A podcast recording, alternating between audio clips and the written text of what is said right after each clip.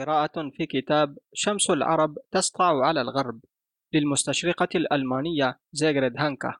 نقرأ لكم في هذا الفيديو الكتاب الثالث من أصل سبعة كتب بعنوان السماء التي تظلنا، يقرأه عليكم عبد الباري الطشاني. عزيزي متابع قناة كتب وروايات عبد الباري الطشاني، الآن يمكنك دعمنا للاستمرار في تقديم المزيد ولتحسين جودة المحتوى سواء على بيبال، أو يمكنك الاشتراك معنا على منصة باتريون التي نشارك فيها معك محتوى حصريا. كما لا تنسى متابعتنا على منصات التواصل الاجتماعي، وللاستماع للكتب مباشرة تابع البودكاست الخاص بنا، ستجد كل الروابط بالوصف بالأسفل. الفصل الأول: عالم الفلك موسى وأولاده الثلاثة. كلما ادلهم الظلام وخيم الهدوء وسكن صوت المؤذن بعد صلاة العشاء، كان فارس من خراسان يجوب الصحراء ليلة بعد ليلة على ظهر حصان أحمر مائل إلى لون الحناء الذي يخضب أصابع النساء، وحوافره ملفوفة بخرق بيضاء حتى لا يكاد يمر دون أن يحدث أي صوت أو حركة. وفي كل مكان يظهر فيه هذا الفارس الصامت بين التلال المنخفضة كانت سكينة الليل تتوارى والسلام يلفظ أنفاسه الأخيرة، وإذا أنت على مرأى من قرقعة السلاح وسلب الغنائم والاقتتال على أموال البدو العائدين من الأسواق إلى خيامهم بعد أن باعوا غلالهم.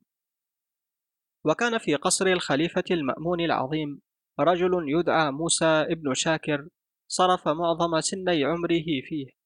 فأصاب مكانة عجز عن نيلها أحد من علماء الفلك والرياضيات رصفاؤه، ولا عجب في ذلك، فقد كان صديق الخليفة الحميم وأقرب المقربين إليه. وعلى الرغم من هذا فقد كان هذا الرجل ينقلب إلى سالب غاز كلما خرج من صلاة العشاء في الجامع الكبير، ذلك أنه لم يستطع، وهو موثوق بقيود القصر الذهبية ورغم مكانته الخاصة في قلب أمير المؤمنين، أن ينسى أن آباءه وأجداده كانوا من قبل بدوا رحلا قبل أن ينتهي بهم المقام ذات يوم لأمر لا علم إلا لله به في هذا الطرف الشرقي من الإمبراطورية. كذلك فهو لم ينسى أيضا أنه ابن حر من أبناء الصحراء الأحرار، لذا كان يعود موسى إلى موطنه الأصيل كلما ادلهم الليل وغاب النهار، فيعيش هناك على طريقتهم القديمة حيث الغزو، ومن هنا اشتقت كلمتنا رادزيا، وحملات السلب تجري حسب أصول فروسية ثابتة، وكأنها عمل من أعمال الإقدام وشدة البأس والذكاء الحميد. وبينما الليل يمضي بآنائه الهوينة، لم يكن ثمة إلا النجوم لتصحب فارسنا في تجواله الصامت في العتمة، ولترافقه كأوفى صديق وآخر دليل، كما كانت بالقياس إلى قومه منذ آلاف السنين. حتى إذا ملاحت تباشير الصباح وشرع الليل في الرحيل، كان فارس الأرواح يضطر أن يعود إلى ما كان عليه، الرجل الذي يعرفه الجميع في القصر. وإذ أنت عدت تميز الخيط الأبيض من الخيط الأسود، وارتفع في الفضاء صوت المؤذن يدعو الناس إلى صلاة الصبح، كان موسى بن شاكر يحشر نفسه بين المصلين في باحة الجامع، ويصلي شاكرا للباري تعالى منته عليه وحسن صنيعه حين أرسل له في طريقه قافلة داهمها ونال منها نصيبه الوافر. ترى هل فكر المأمون ذات يوم بأن الرجل الذي احتل زاوية حبيبة في قلبه ومكانة خاصة في قصره بين بقية العلماء كان إنسانا ذا حياتين؟ إلا أن أعمال السطو في الطرق ازدادت والشكاوي تعددت بشكل استدعى الأمر إلى إجراء تحقيق عاجل فيها، وكان أن أجري التحقيق، ووقعت الشكوك والمظان على العالم الفلكي موسى بن شاكر، بيد أن الجميع شهدوا بأنه كغيره من المؤمنين ما كان ليترك بيت الله ليلا إلا ليعود إليه عند الصباح للصلاة، فكان أن سكت أمير المؤمنين عن تهمته. والجدير بالذكر ها هنا أن صاحبنا لم يكن ذكيا فحسب، بل كان أيضا شجاعا، شهدت على ذلك وفرة غزواته المتكررة، وكان الرجل خوفا من أن يدع المجال لضحاياه أن ينتقموا منه ويمنعوا عن أولاده أمواله، قد فوض صديقه الخليفة بالذات صلاحية الإشراف على تلك الأموال، فكان أن نظم أمورها ووزعها على آل موسى الذين أصبحوا فيما بعد من أشهر الفلكيين والعلماء في قصور الخلفاء في بغداد. لا جرم أن هذه القصة واقعة صحيحة، وقد جرت حوادثها يوم كانت أوروبا تشهد موت شارلمان عند حفافي المرقاب واحة مروي البعيدة، حيث كان المأمون مقيما قبل أن ينتقل إلى بغداد بعد وفاة والده هارون الرشيد ليحكم الإمبراطورية المشرفة على التفسخ. كما أنه لهذه القصة معنى آخر، وهي جديرة بالمقارنة، ذلك أن ما قد قرأه أجداد العرب الوثنيون في الرق البراق كلما توارت كرة النار وتهاوت من النجوم نسمات لطاف وهم في القفر بين قطعانهم ومواكبهم، نقول إنما قد قرأه هؤلاء أو حاولوا قراءته قد جد في استثماره حفدة المسلمين في ضحى العلوم الإسلامية وانبثاق حب الاستطلاع والبحث والتنقيب. وكم كان للنجوم وأحاديثها وتنبؤاتها من تأثير كبير على حياة عرب الصحراء، أكثر بكثير مما كان لها في حياة الإغريق أو الرومان أو الجرمان أو أي شعب آخر. وأي عجب في هذا، وهم قوم رحل في فضاء فسيح لا نهاية له، قد اعتبروا منذ أبصروا النور في هذا العالم حتى النهاية أن قبة السماء هذه خيمتهم، قبة زاد في تألقها هواء الصحراء الجاف وزينتها النجوم اللوامع، فظهرت في حلة لا أروع ولا أجمل، حلة يجهلها من عاش في محيطات الشمال فيعجز عن تصورها، كما أنه لم يكن حولهم من قريب ثابت يصوبون إليه أبصارهم كلما أخلدوا إلى وحدتهم في هدأة السكون، فلا جبل قائم هناك ولا صخر نافر ولا شجرة أو بحيرة أو صخب بحر، بل ثمة آفاق تمتد مغيلة في البعد وحيدة، وقد مزقها سراب خادع رافقهم أينما حلوا في تنقلاتهم، ولم يكن أمامهم في وسط الصحراء الرتيبة وفي عرض بحر الرمال المتلاطم وكثبانه الجوالة إلا بزوغ الشمس وغروبها وطلوع القمر وأفوله ومواضع النجوم وسيرها، عماد يقيسون به وجودهم زمنيا ومكانيا. ألم يكن للنجوم وما تحدثه من تغيرات فجائية في الجو وما تخلفه الحرارة من تأثيرات كبيرة على هؤلاء المتقشفين وقطعانهم ما يدعوهم إلى الاهتمام بها؟ ألم يعد نسق حياتهم البدوية سنة بعد سنة إلى ما كان عليه كلما عادت النجوم بانتظام إلى لمعانها فوق رؤوسهم؟ إذن فمن الطبيعي جدا أن ينسب بعض الناس للنجوم والكواكب قوا ربانية إلهية، كما نسبوا من قبل للميزان أو الدبران المتألق احمرارا وسموه الثريا أو الجمل الكبير الذي كلما بان في قبة السماء نزل المطر على الأرض فدفق الخير عليهم.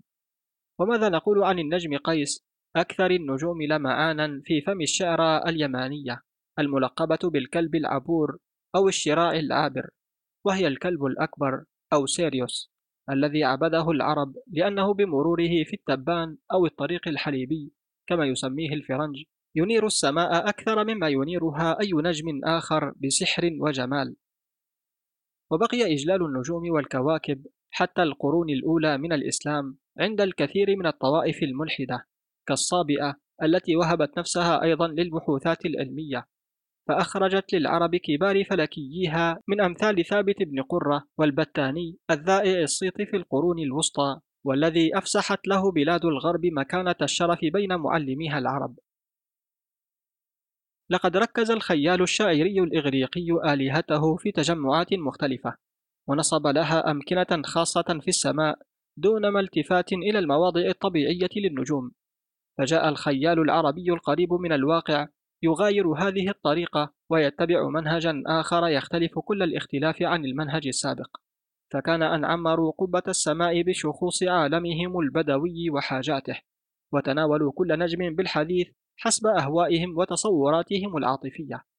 فإذا أنت في الشمال على مشهد من راع بصحبة كلب انتحى بجانبه عدد من الخراف وعجلان اثنان وبعض الماعز والتيوس وناقات أربع مكتنزة وبعير يرعى في العزلة وحيدا، وقد حامت حول هذا القطيع ضبع جائعة وأخريان مع صغارهما، بينما اقتربت اثنتان من بنات آوى تحاولان النيل من البعير المنعزل، وفي الطرف الآخر من القطيع حيث يمر في السماء نهر الأريدانوس متألقا هرعت إلى الضفاف نعامات خمس، بينما تجمع على بعد منها صغار من الظلمان، وقد ظهر إلى جانبها مجموع من البيض وكوم مهشمة من قشوره. تلك مشاهد من الحياة ليست لها أي علاقة بصور النجوم البابلية الإغريقية، فاليونان كأساتذتهم البابليين قد أطلقوا على أبراج النجوم أسماء آلهتهم،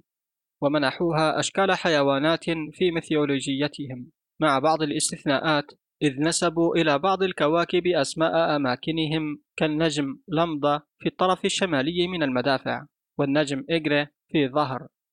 أما العرب فإنهم لم يتخيلوا صور النجوم، بل سموا الكواكب الثابتة بأسمائها، فكان لهم أسماء للنجوم أكثر مما كان لليونان. وفي عصر الخليفة هارون الرشيد وابنه المأمون صاغ العرب كل أسماء النجوم والكواكب لدى ترجمتهم لأعمال الفلكي الكبير أبرخس ودليله المنقح بقلم بطليموس، مع عدم إغفال أسمائها القديمة التقليدية، الأمر الذي جعل لمعظم أسماء الكواكب الثابتة فيما بعد أسماء ذات مصدر عربي كالغول والكور والطير والذنب وفم الحوت وغيرها. ولم ينحصر الأمر بأسماء النجوم فحسب، بل تعداها إلى الرموز الفلكية وأشكالها التي يعرفها الكل، كالسمت وسموت الشمس والنظير والمقنطرات والعضاضة والتيودوليت. وبتشجيع من علم الفلك الهندي في كتاب سند هند لبراهما جوبتا، وعلم الفلك اليوناني في كتاب المجسطي لبطليموس، انصرف العرب إلى الاهتمام الكلي بهذا العلم، وأصبحوا في قصور الخلفاء المنصور وهارون الرشيد والمأمون خاصة يراقبون السماء وما دار في فلكها من نجوم مراقبة دقيقة علمية، منطلقين به من مفهومه البدوي المحدود إلى آفاق واسعة جعلت منه ذاك العلم القائد في العالم لقرون عديدة. وعندما مات موسى تاركا وراءه ثلاثة أبناء في سن الطفولة، كان المأمون يقود حملة في آسيا الصغرى، ولما وصله الخبر حزن لوفاة صديقه الحميم، وأمر نائبه في بغداد أن يرعى أولاد موسى بالانتباه والعناية حتى عودته،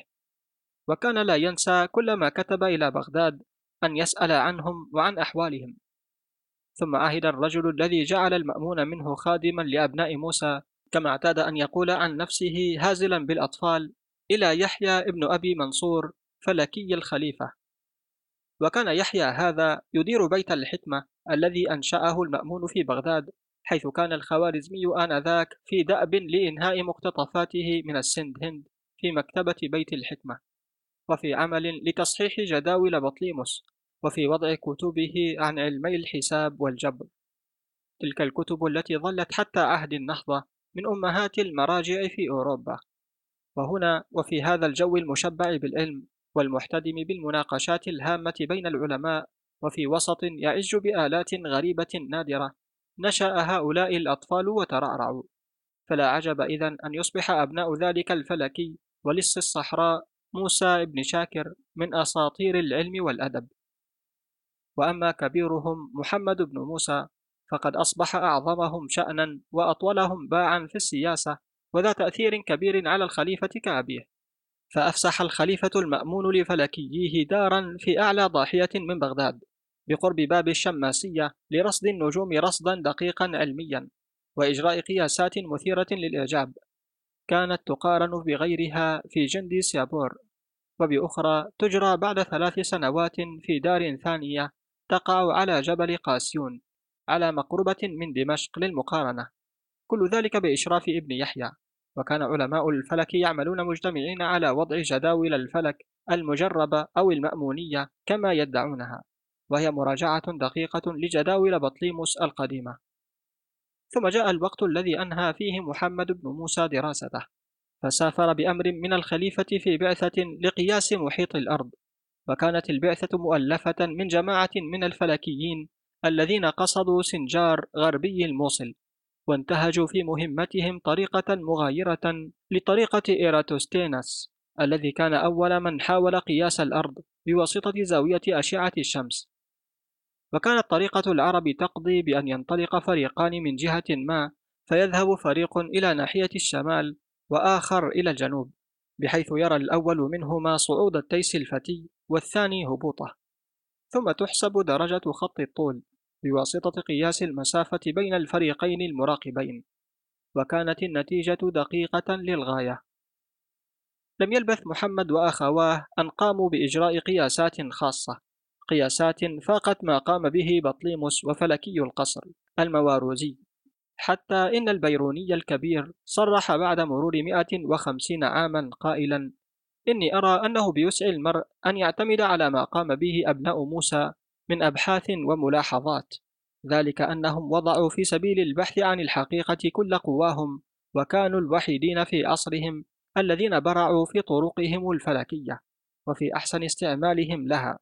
كما أنهم تركوا المجال لغيرهم من العلماء للتحقق من صحة قياساتهم ودقتها.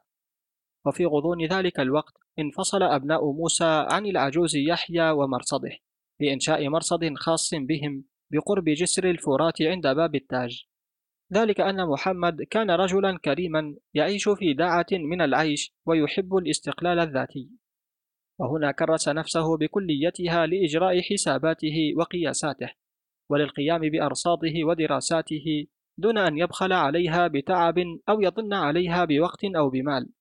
وقد شهد له أحد أبناء جلدته قائلا: لقد انصرف محمد انصرافا كليا، وأجهد عقله، وكان طويل الأنات صبورا. وهناك وضع الكتب الفلكية وعالج فيها لأول مرة بالعربية موضوعات فلكية هامة، ووضع بالاشتراك مع أخيه كتابا في قياس مساحات مسطحة أو مستديرة، ترجمه إلى اللاتينية جيرارد الكريموني، وعرف في بلاد الغرب باسم كتاب الإخوة الثلاثة. ولم يكن محمد عالما فلكيا ورياضيا طويل الباع فحسب، بل كان أيضا ممن انصرفوا إلى تعاطي الفلسفة وخاصة علم المنطق منها، ووضع كتابا في الأسباب الأولى لوجود العالم، كما أنه اهتم بعلم طبقات الجو الأرصاد الجوية وذيلها ببعض الملاحظات، بل تعدى ذلك كله فاهتم بالإنشاءات الميكانيكية، وهو موضوع كان من اختصاص أخيه الثاني أحمد، وكتب فيها موسعا معارف القدماء حول الميزان السريع. كان أحمد هكذا تكنيكيا متحمسا وأعجوبة عائلته، فقد تناول بالبحث والتدقيق كما صرح بذلك مصدر عربي هام موضوعات في علم الميكانيكا لم يستطع حلها إلا أخوه محمد وهيرون وغيره من السابقين الذين اهتموا بالتركيبات ذات الغاية وبالآلات المتحركة تلقائيا. وكتابه الشامل في التركيبات ذات الغاية استقبل من قبل العرب البارعين في العلم بالإعجاب الشديد والإكبار العظيم. وكان أكثر الأمور عجبا وغرابة هو تلك المخيلة الخلاقة المبدعة التي كانت لا تفتأ تقدم بدون كلل أو ملل الاختراعات العملية ذات المنفعة البيتية التي تحسد عليها كل ربة بيت حديثة وكل فلاح ريفي. هذه العبقرية التي تقدم ألعابا ميكانيكية رائعة يجد فيها الطفل حتى في يومنا هذا سلوته وفرحته. فهناك معلف لا يشرب منه إلا الحيوانات الصغيرة، وهناك خزانات للحمامات أو دنان للخمر بوسع المرء أن يفرغ منها كميات معينة من السوائل يعقب كل كمية لحظة استراحة،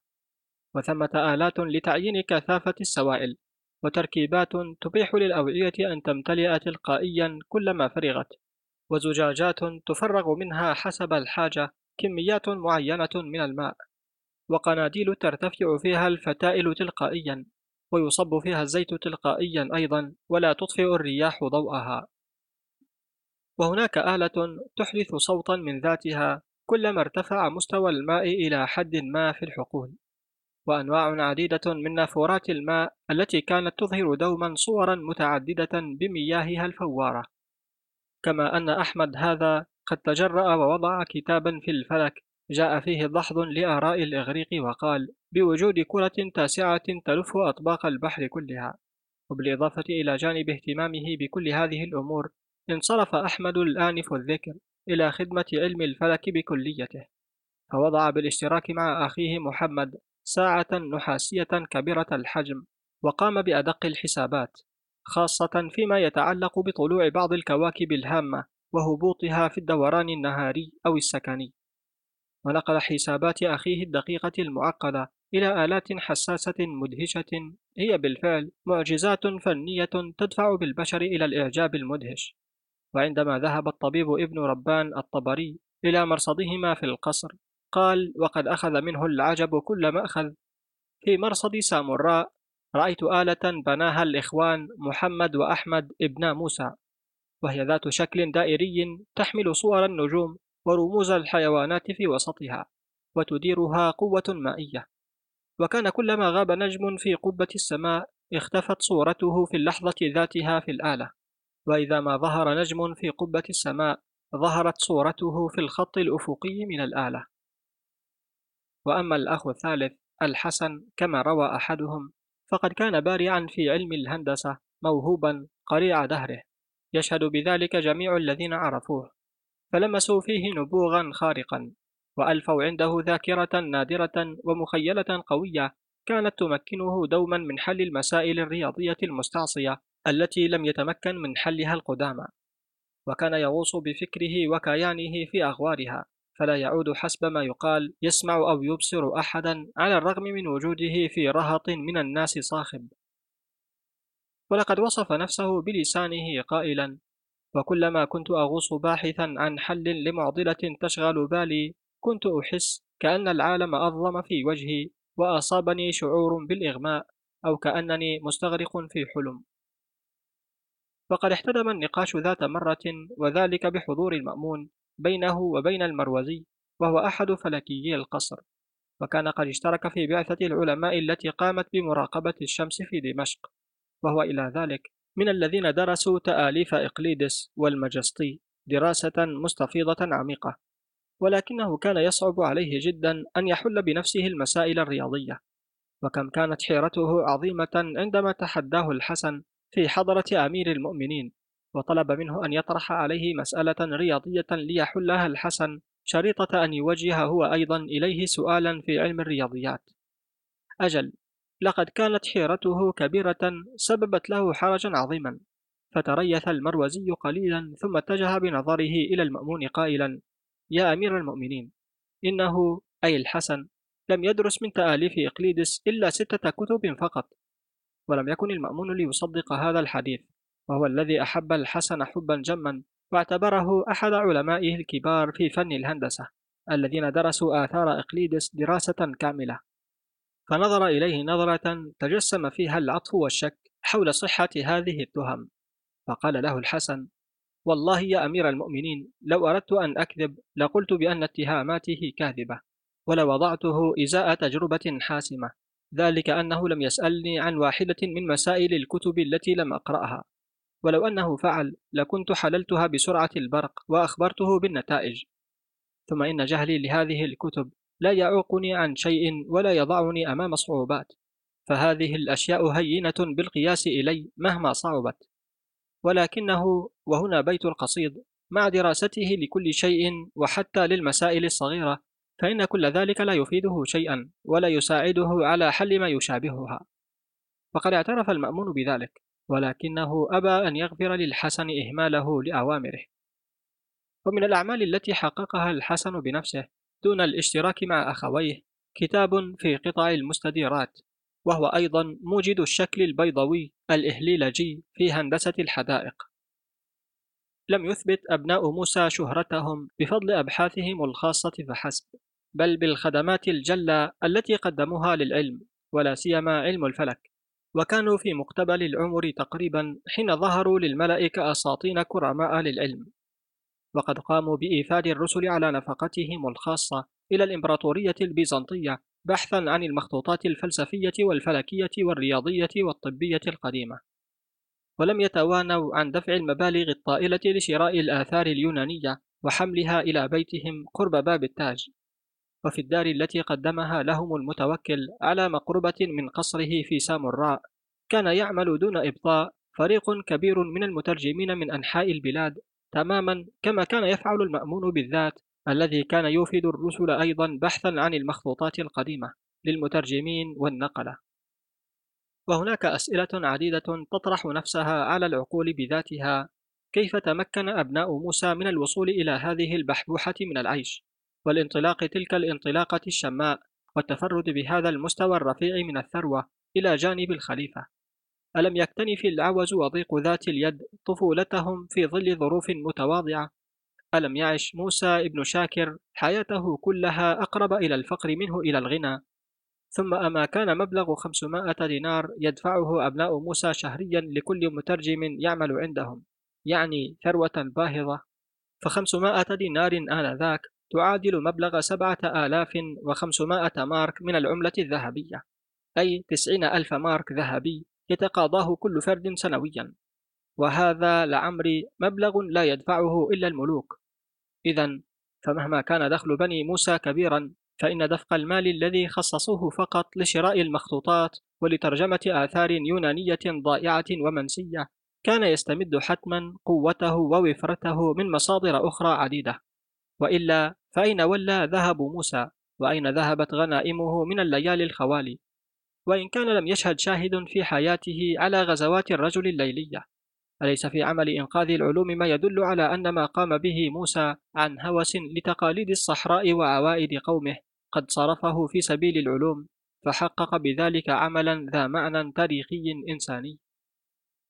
ومن كبار العلماء الذين ساهموا عند بني موسى في دفع معجزة الحكمة إلى الإمام حنين بن إسحاق وإسحاق بن حنين وولده وابن أخيه حبيش بن الحسن. وإلى جانب هؤلاء تفتحت في بيت بني موسى عبقرية خلاقة احتلت فيما بعد مركزا مرموقا بين العلماء العرب، ونعني به الفتى ثابت بن قرة أحد أتباع الصابئة، وهو ممن اكتشفهم محمد. وكان ذلك في سفرة قام بها محمد إلى اليونان وآسيا الصغرى بحثا عن المخطوطات القديمة، وفي إيابه مر بحران والتقى صدفة في كفر توما صبيا بارعا ذكيا كان يدير هناك مصرفا ماليا، وقد صرف له بلمح القصر عددا من الدراهم المختلفة المنتسبة إلى بلدان متعددة، وكان هذا الصبي حائزا على الشروط كلها التي ينشدها محمد، فهو بارع في علم الحساب ومتضلع من الترجمة، فاصطحبه معه إلى بغداد وأدخله داره ليطلب العلم، ثم عرف الخليفة المعتضد على النابغة الصابئي فقربه منه وفضله على غيره من العلماء. وترجم ثابت بن قرة لبني موسى عددا كبيرا من الأعمال الفلكية والرياضية والطبية لأبولونيوس وأرخميدس وإقليدس وتيودوسيوس وأرسطوطاليس وأفلاطون وغالينيوس وأبوقراط وبطليموس، كما أنه صحح ترجمات حنين بن إسحاق وولده، ثم شرع في وضع مؤلفات ضخمة له، فوضع مئة وخمسين مؤلفا عربيا وعشرة مؤلفات باللغة السريانية في الفلك والرياضيات والطب، فتبوأ المحل الأول بين العلماء المسلمين ليس في زمانه فحسب، بل في مختلف الأزمان. إننا لم نروي قصة حياة أبناء موسى حبا في رواية القصص، بل لأن حياة هؤلاء الأبناء الثلاثة تعكس أمورا تتعلق علاقة شديدة بالتاريخ العربي، فمن بين خمسمائة وأربعة وثلاثين عالما فلكيا حفظ التاريخ أسماءهم، وهو لعمري عدد لم يوجد إلا عند القليل من الشعوب المتمدنة، فإن هناك عددا كبيرا آخر لم يساهم في تطوير علوم بلاده فقط، بل قدم خدمات جلة لتعليم أوروبا الجاهلة. وفي حياة هؤلاء الإخوة الثلاثة نجد كل تلك القوى متوافرة وجميع الاتجاهات ممثلة، وقد تناول العلماء العرب علم النجوم بعد أن صمت صوت الإغريق إلى الأبد، فوهبوه حياة وهيأوا له وثبة هائلة ودفعوه ليملأ الفراغ الثقافي في أوروبا، فأحدثوا بذلك أثرا بعيد المدى. وكانت عبقرية التراجمة الفذة، وكان القيام بجمع المخطوطات التي أنقذت تراث الثقافة القديمة من براثن النسيان، فخرج العرب بفضل ذلك بالأصول وانطلقوا في عالم الفكر والثقافة حتى تمكنوا من بناء ما بنوا ليقدموه إلى بلاد الغرب فيما بعد.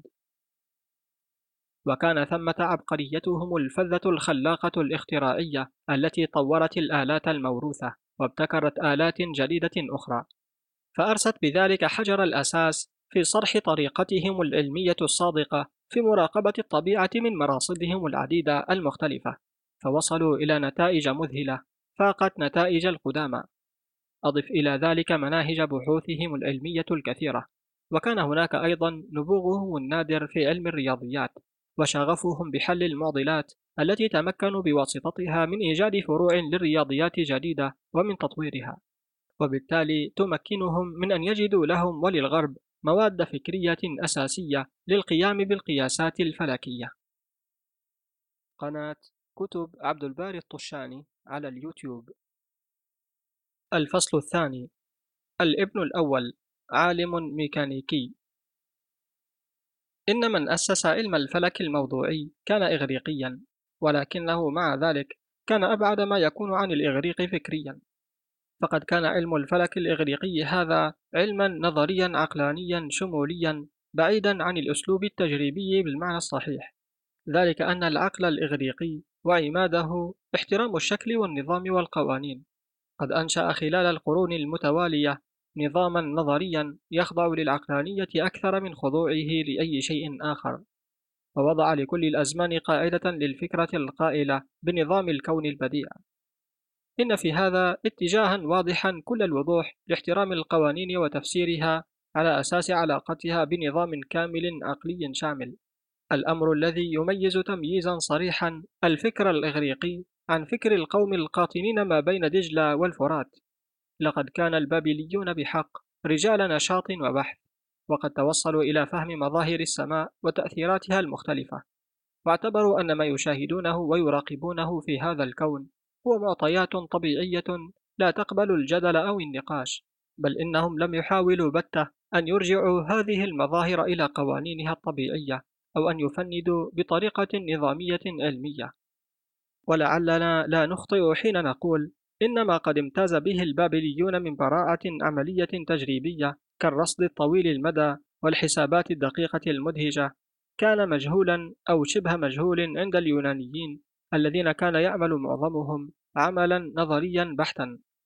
ففي عام خمسمائة قبل الميلاد توصل البابليون إلى رسم قبة السماء الظاهرة بشكل هندسي صاف، ورسم خارطة الكون بشكل كرة تتوسطها الأرض في صورة قمع سابح في الفضاء. ثم جاء في القرن الثالث أرستارخ فون ساموس فوضع الشمس مكان الأرض في وسط خريطة الكون، فجاءت لوحة غاية في الروعة، ومع ذلك فقد رفضتها جماهير الشعب ونبذتها أغلبية العلماء نبذا قاطعا، تصميما منهم على عدم الاعتراف إلا بالأرض قلبا للعالم ووسطا. وهنا يظهر بوضوح كيف أن التفكير الفذ بمفرده لا يستطيع بدون الوسائل العلمية أن يقف على رجليه، وهكذا ظلت الأرض في كل قواها العقلية كأنها قلب الكون المقدس، وقد بقيت كذلك حتى عام مئة وخمسين بعد الميلاد، حين جاء رجل من آسيا الصغرى يعمل على طريقة لا إغريقية، بحثا ومراقبة وقياسا في السماء بعزم ودقة لم تتجليا بأحد غيره من قبل، وهو الذي أدخل علم الفلك في مرحلة جديدة، بل قد كان مؤسس علم الفلك الموضوعي بحق، إنه أبرخس. فكم قضى من الليالي في استنطاق النجوم أسرارها والسماء ألغازها، متحملا أشد العناء والنصب، وكم قاس في العد بواسطة آلات صنعها بنفسه، فأمد العالم بعد عمل ودأب طويلين بتلك المعارف والمعلومات الحسابية الفريدة التي كانت بمثابة حجر الأساس والطريقة لعلم الفلك فيما بعد.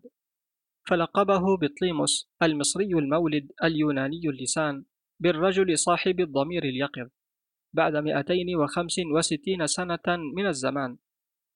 وقد قام بطليموس بجمع كل هذه المعلومات في كتابه الشهير الماجسطي الذي دون فيه جميع معارف عصره، فأصبح المرجع الأول والأخير في علم الفلك القديم، وطغى على كل ما قد سبقه من المراجع. وبعد وقت طويل اكتشف علماء غربيون آثار بعض البحاثين ملهمي أبرخس ذاته الذين فقدت كتبهم قيمتها وتلقفتها أيدي النسيان، ذلك أن الماجسطي الكتاب العظيم الذي كان في حوزة من أسعفهم الحظ من القوم وذوي الاهتمام آنذاك قد حوى كل شاردة وواردة في هذا العلم. ولقد بقي الماجسطي يعد أكبر تحقيق علمي في الفلك على مر القرون، والواقع أنه لا الرومان ولا الهنود هم الذين ساهموا في تطوير هذا العلم، وإنما كان من دواعي فخر العرب أن يفعلوا ذلك وحدهم، وكان لعلم الفلك أن خلص إلى ربيع ساحر. يحكى أنه بينما كان يجلس ذات يوم فلكيان عربيان في باحة الجامع وأمامهما كتاب المجسطي، مرت بهما جماعة من علماء الدين، فتوقفت مستفهمة عن النبع الذي منه يرتوون، فأجاب أحدهما: إننا نقرأ شرح الآية التالية، بسم الله الرحمن الرحيم، أفلا ينظرون إلى الإبل كيف خلقت وإلى السماء كيف رفعت، من سورة الغاشية. وهكذا فإن لعلم الفلك لدى المسلم معنى دينيا عميقا، فالنجوم ومدارها والشمس وعظمتها والقمر وسيره لبرهان ساطع على عظمة الله وقوته، الخالق الذي جاء باسمه النبي العربي مبشرا بأنه خالق السماوات والأرض وجاعل الظلمات والنور، العليم بما في الصدور. لذلك وكما قال أحد كبار فلكيي العرب البتاني، فإن علم النجوم هو علم يتوجب على كل امرئ أن يتعلمه، كما يجب على المؤمن أن يلم بأمور الدين وقوانينه، لأن علم الفلك يوصل إلى برهان وحدة الله وإلى معرفة عظمته الهائلة وحكمته السامية وقوته الكبرى وكمال خلقه. إن حياة البدو والفلاحين والحضر قاطني المدن كانت تتأثر أشد التأثر بمزاج السماء وأطوارها، وكانت تعتمد في يومياتها على استنباط ألغاز النجوم والاستفادة منها عمليا. وكما في الماضي كذلك في ظل الإسلام، فإن حاجة العرب إلى الاستناد على علم الفلك قد ازدادت كثيرا لما كانت تتطلبه ضرورات الدين من رصد دائم للقبة الزرقاء، ذلك أن النبي قد وضع قوانين ثابتة للقيام بواجبات العبادة، واحترام تلك القوانين احتراما ضميريا خالصا كان يعطي للمؤمن الضمانة الوحيدة بأن الله قد قبل رحمة به صلواته. ولن ننسى في هذا المجال أن نذكر عامل الزمن وتحديد أوقات الصلاة والصوم، إذ أن كل مؤذن كان بحكم مهنته عالما فلكيا صغيرا له معرفة عملية بعلم تحديد الأوقات، فهو مضطر أن يفهم كيف يدير آلاته ليتمكن من تحديد موعد الأذان خمس مرات يوميا، وهو مسوق أيضا للقيام بحسابات دقيقة لمعرفة أوقات ظهور القمر في أول شهر رمضان وفي نهايته، وعليه كذلك أن يحسب مواعيد غروب الشمس وشروقها لتحديد مدة الصيام وموعد الإفطار. وليس هذا كل شيء فحسب، بل إن كسوف الشمس وخسوف القمر كان يجري حسابهما نظرا لما لهاتين الظاهرتين الطبيعيتين من تأثير خارجي على بعض الفروض الدينية، بالإضافة إلى تعيين اتجاه مكة المكرمة، حيث القبلة التي يولي المؤمن وجهه قبالتها كلما أراد أن يصلي. إذن فقد كان اهتمام المسلمين بمظاهر السماء ضروريا للغاية، بل قل أكثر ضرورة من الغذاء اليومي نفسه، لذلك تهافتوا أي العرب كالأطفال إلى كل ما يمكن أن يزيدهم علما ومعرفة، ولم يمض وقت طويل حتى أصبح علم الفلك وقد ساعد ذلك اهتمام البلاطات به أقرب حقل علمي إلى نفوسهم، فانصرفوا أفرادا وجماعات باندفاع ملتهب إلى رصد النجوم والقيام بالقياسات والحسابات، تماما كما فعل قبلهم أبرخس العظيم. بنى العرب المراصد الجوية، وأشهرها مرصد المأمون في بغداد ودمشق، ومراصد الخليفتين الفاطميين العزيز والحاكم بأمر الله في القاهرة، ومرصد عضد الدولة في حديقة قصره ببغداد، ومرصد ملك شاه السلجوقي في نيسابور شرقي إيران، ومرصد هولاكو المغولي في مراغة غربي بلاد فارس، ومرصد أمير التتر أوليغ بيك في سمرقند. وهولاكو هو الشخص الوحيد الذي لم يكن يهتم اهتماما كبيرا كغيره من أمراء عصره بأمور السماء وما دار فيها من نجوم وكواكب وما اكتنفها من إحاج وأسرار، بل حسب همه كله على الأرض وما يجري فيها، فأمعنت جيوشه الجرارة فسادا وتخريبا وأوغلت وهو على رأسها، حتى وصلت إلى قلب الإمبراطورية العربية النابض، بعد أن تغلبت على أمراء فارس وكسرت شوكة الإسماعيلية وسحقت أسياد السفاحين، ثم أجهزت على بغداد عاصمة العالم آنذاك إجهازا تاما، وعملت فيها سلبا ونهبا وبربرية وحرقا، فانقلب في لمح البصر قصر الخليفة العباسي الشامخ العريق في مجده، إلى حطام يتصاعد منه الدخان، وإلى ركام يدعو إلى الحزن والشفقة. ولئن أصاب بغداد ما أصاب ولحق بقصر الخليفة ما لحق، فإن حضارة بغداد الرفيعة تلك بقيت على شموخها وظلت على قوتها، فوقعت في نفس السفاح المغولي القادم من الأصقاع الآسيوية وقعا حسنا دفعه إلى تقريب علماء أعدائه من قصره الذي أقامه على أنقاض بغداد، بعد أن أدرك ربما عن يقين ما لأسمائهم وعلومهم من مجد وأبهة، هو وعرشه أجدر بها من أي إنسان آخر. فكان أن عين العالم الرياضي النابغ والفلكي القدير نصير الدين الطوسي وزير مالية دولته، والقائم على أمر مرصد براغة العظيم، وكان الطوسي في خدمة الأمير الإسماعيلي سابقا. رغب نصير الدين هذا أن يتابع أبحاثه إلى جانب عمله في القصر، فكان بحاجة إلى مرصد جوي،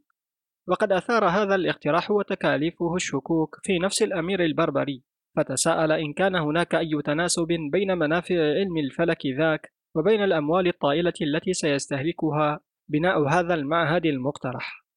فأجاب نصير الدين: يا مولاي، هل لي أن أبرهن لكم عمليا عن مدى تلك المنفعة؟ وبإذن من هولاكو نفسه وضع سرا وعاء كبيرا من النحاس على سطح القصر،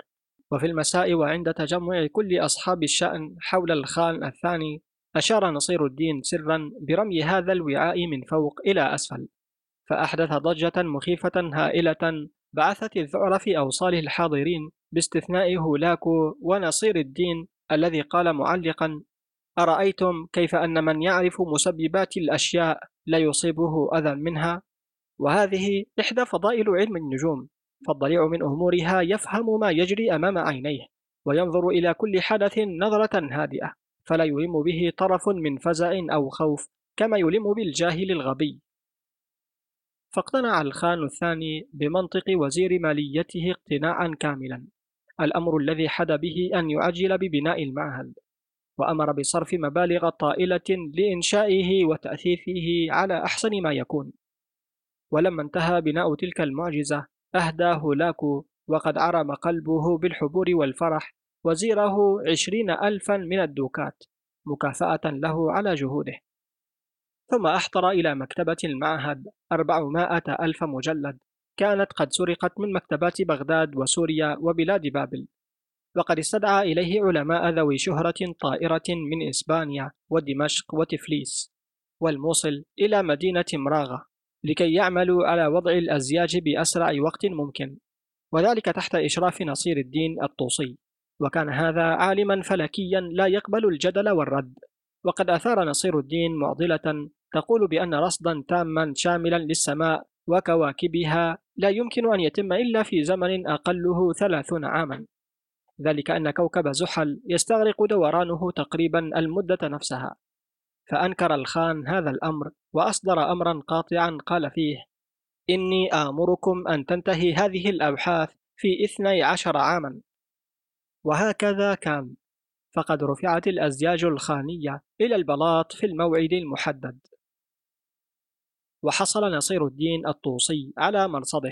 فكان معهدا للأبحاث لا مثيل له، وزوده بالآلات الفلكية التي زادت في شهرة المعهد ورفعت مكانته.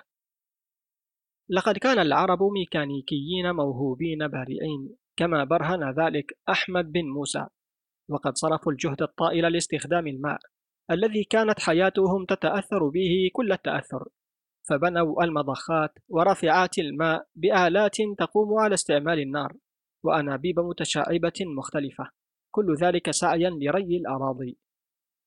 قليلون هم الناس الذين يعلمون ما قام به العرب في حقل استخدام الهواء والسيطرة عليه.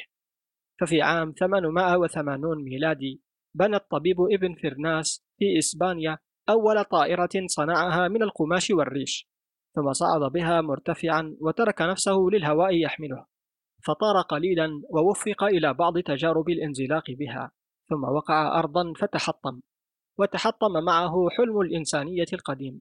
وحلم إيكاروس بالتحليق في الأجواء. لقد اهتم العرب اهتماما بالغا بالآلات الفلكية، وما ورثوه عن اليونان كان بدائيا وأعجز من أن يساندهم في سباقهم نحو الأمجاد التي رسموها لأنفسهم، فكان أن طوروها وزادوا عليها أشياء عديدة وقدموا اختراعات أخرى تشبه المعجزات، مبتكرين بذلك آلات مختلفة للمراقبة والقياسات. أخذها الغرب عنهم وبقي على استعماله لها أمدا طويلا دون أن يكون لاختراع المنظار المكبر المتأخر أي تأثير في ذلك. ويحكى أن زائرا قصد ابن الفلكي نصير الدين في مرصده في مراغة، فلما رأى الآلات الفلكية المتنوعة ذهل، وقد زادت دهشته حين رأى المحلقة ذات الخمس الحلقات والدوائر من النحاس، أولاها تمثل خط الطول الذي كان مركزا في الأسفل، وثانيتها خط الاستواء، وثالثتها الخط الإهليلجي، ورابعتها دائرة خط العرض، وخامستها دائرة الانقلاب الصيفي والشتوي. وشاهد أيضا دائرة السمت التي يمكن للمرء بواسطتها أن يحدد سمت النجوم، أي الزاوية الناتجة عن خط أفقي ثابت وخط أفقي آخر صادر عن كوكب في السماء. ثم أصبحت هذه الحلقات أكبر حجما مما كانت عليه سابقا، وصنع منها العرب المحلقات الفلكية أو ذات الحلقات كما سماها بطليموس، وأصبحت التقسيمات أكثر تفصيلا وتجزيئا والقياسات أدق، وقد بلغ قطر هذه الحلقات النحاسية ثلاثة أمتار ونصف المتر. إن العجب لا يأخذ من المطالع كل مأخذ، والدهشة لا تبلغ منه أشدها،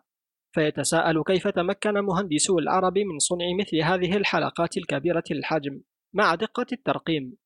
لقد كان في الواقع في حوزتهم آلات للتطويع كانت تقطع الحلقات، فأوجدوا طريقة خاصة لصنع الحلقة ذات القطر الهائل البالغ خمسة أمتار التي بناها عام ألف ومئة ميلادي في القاهرة ابن كركة،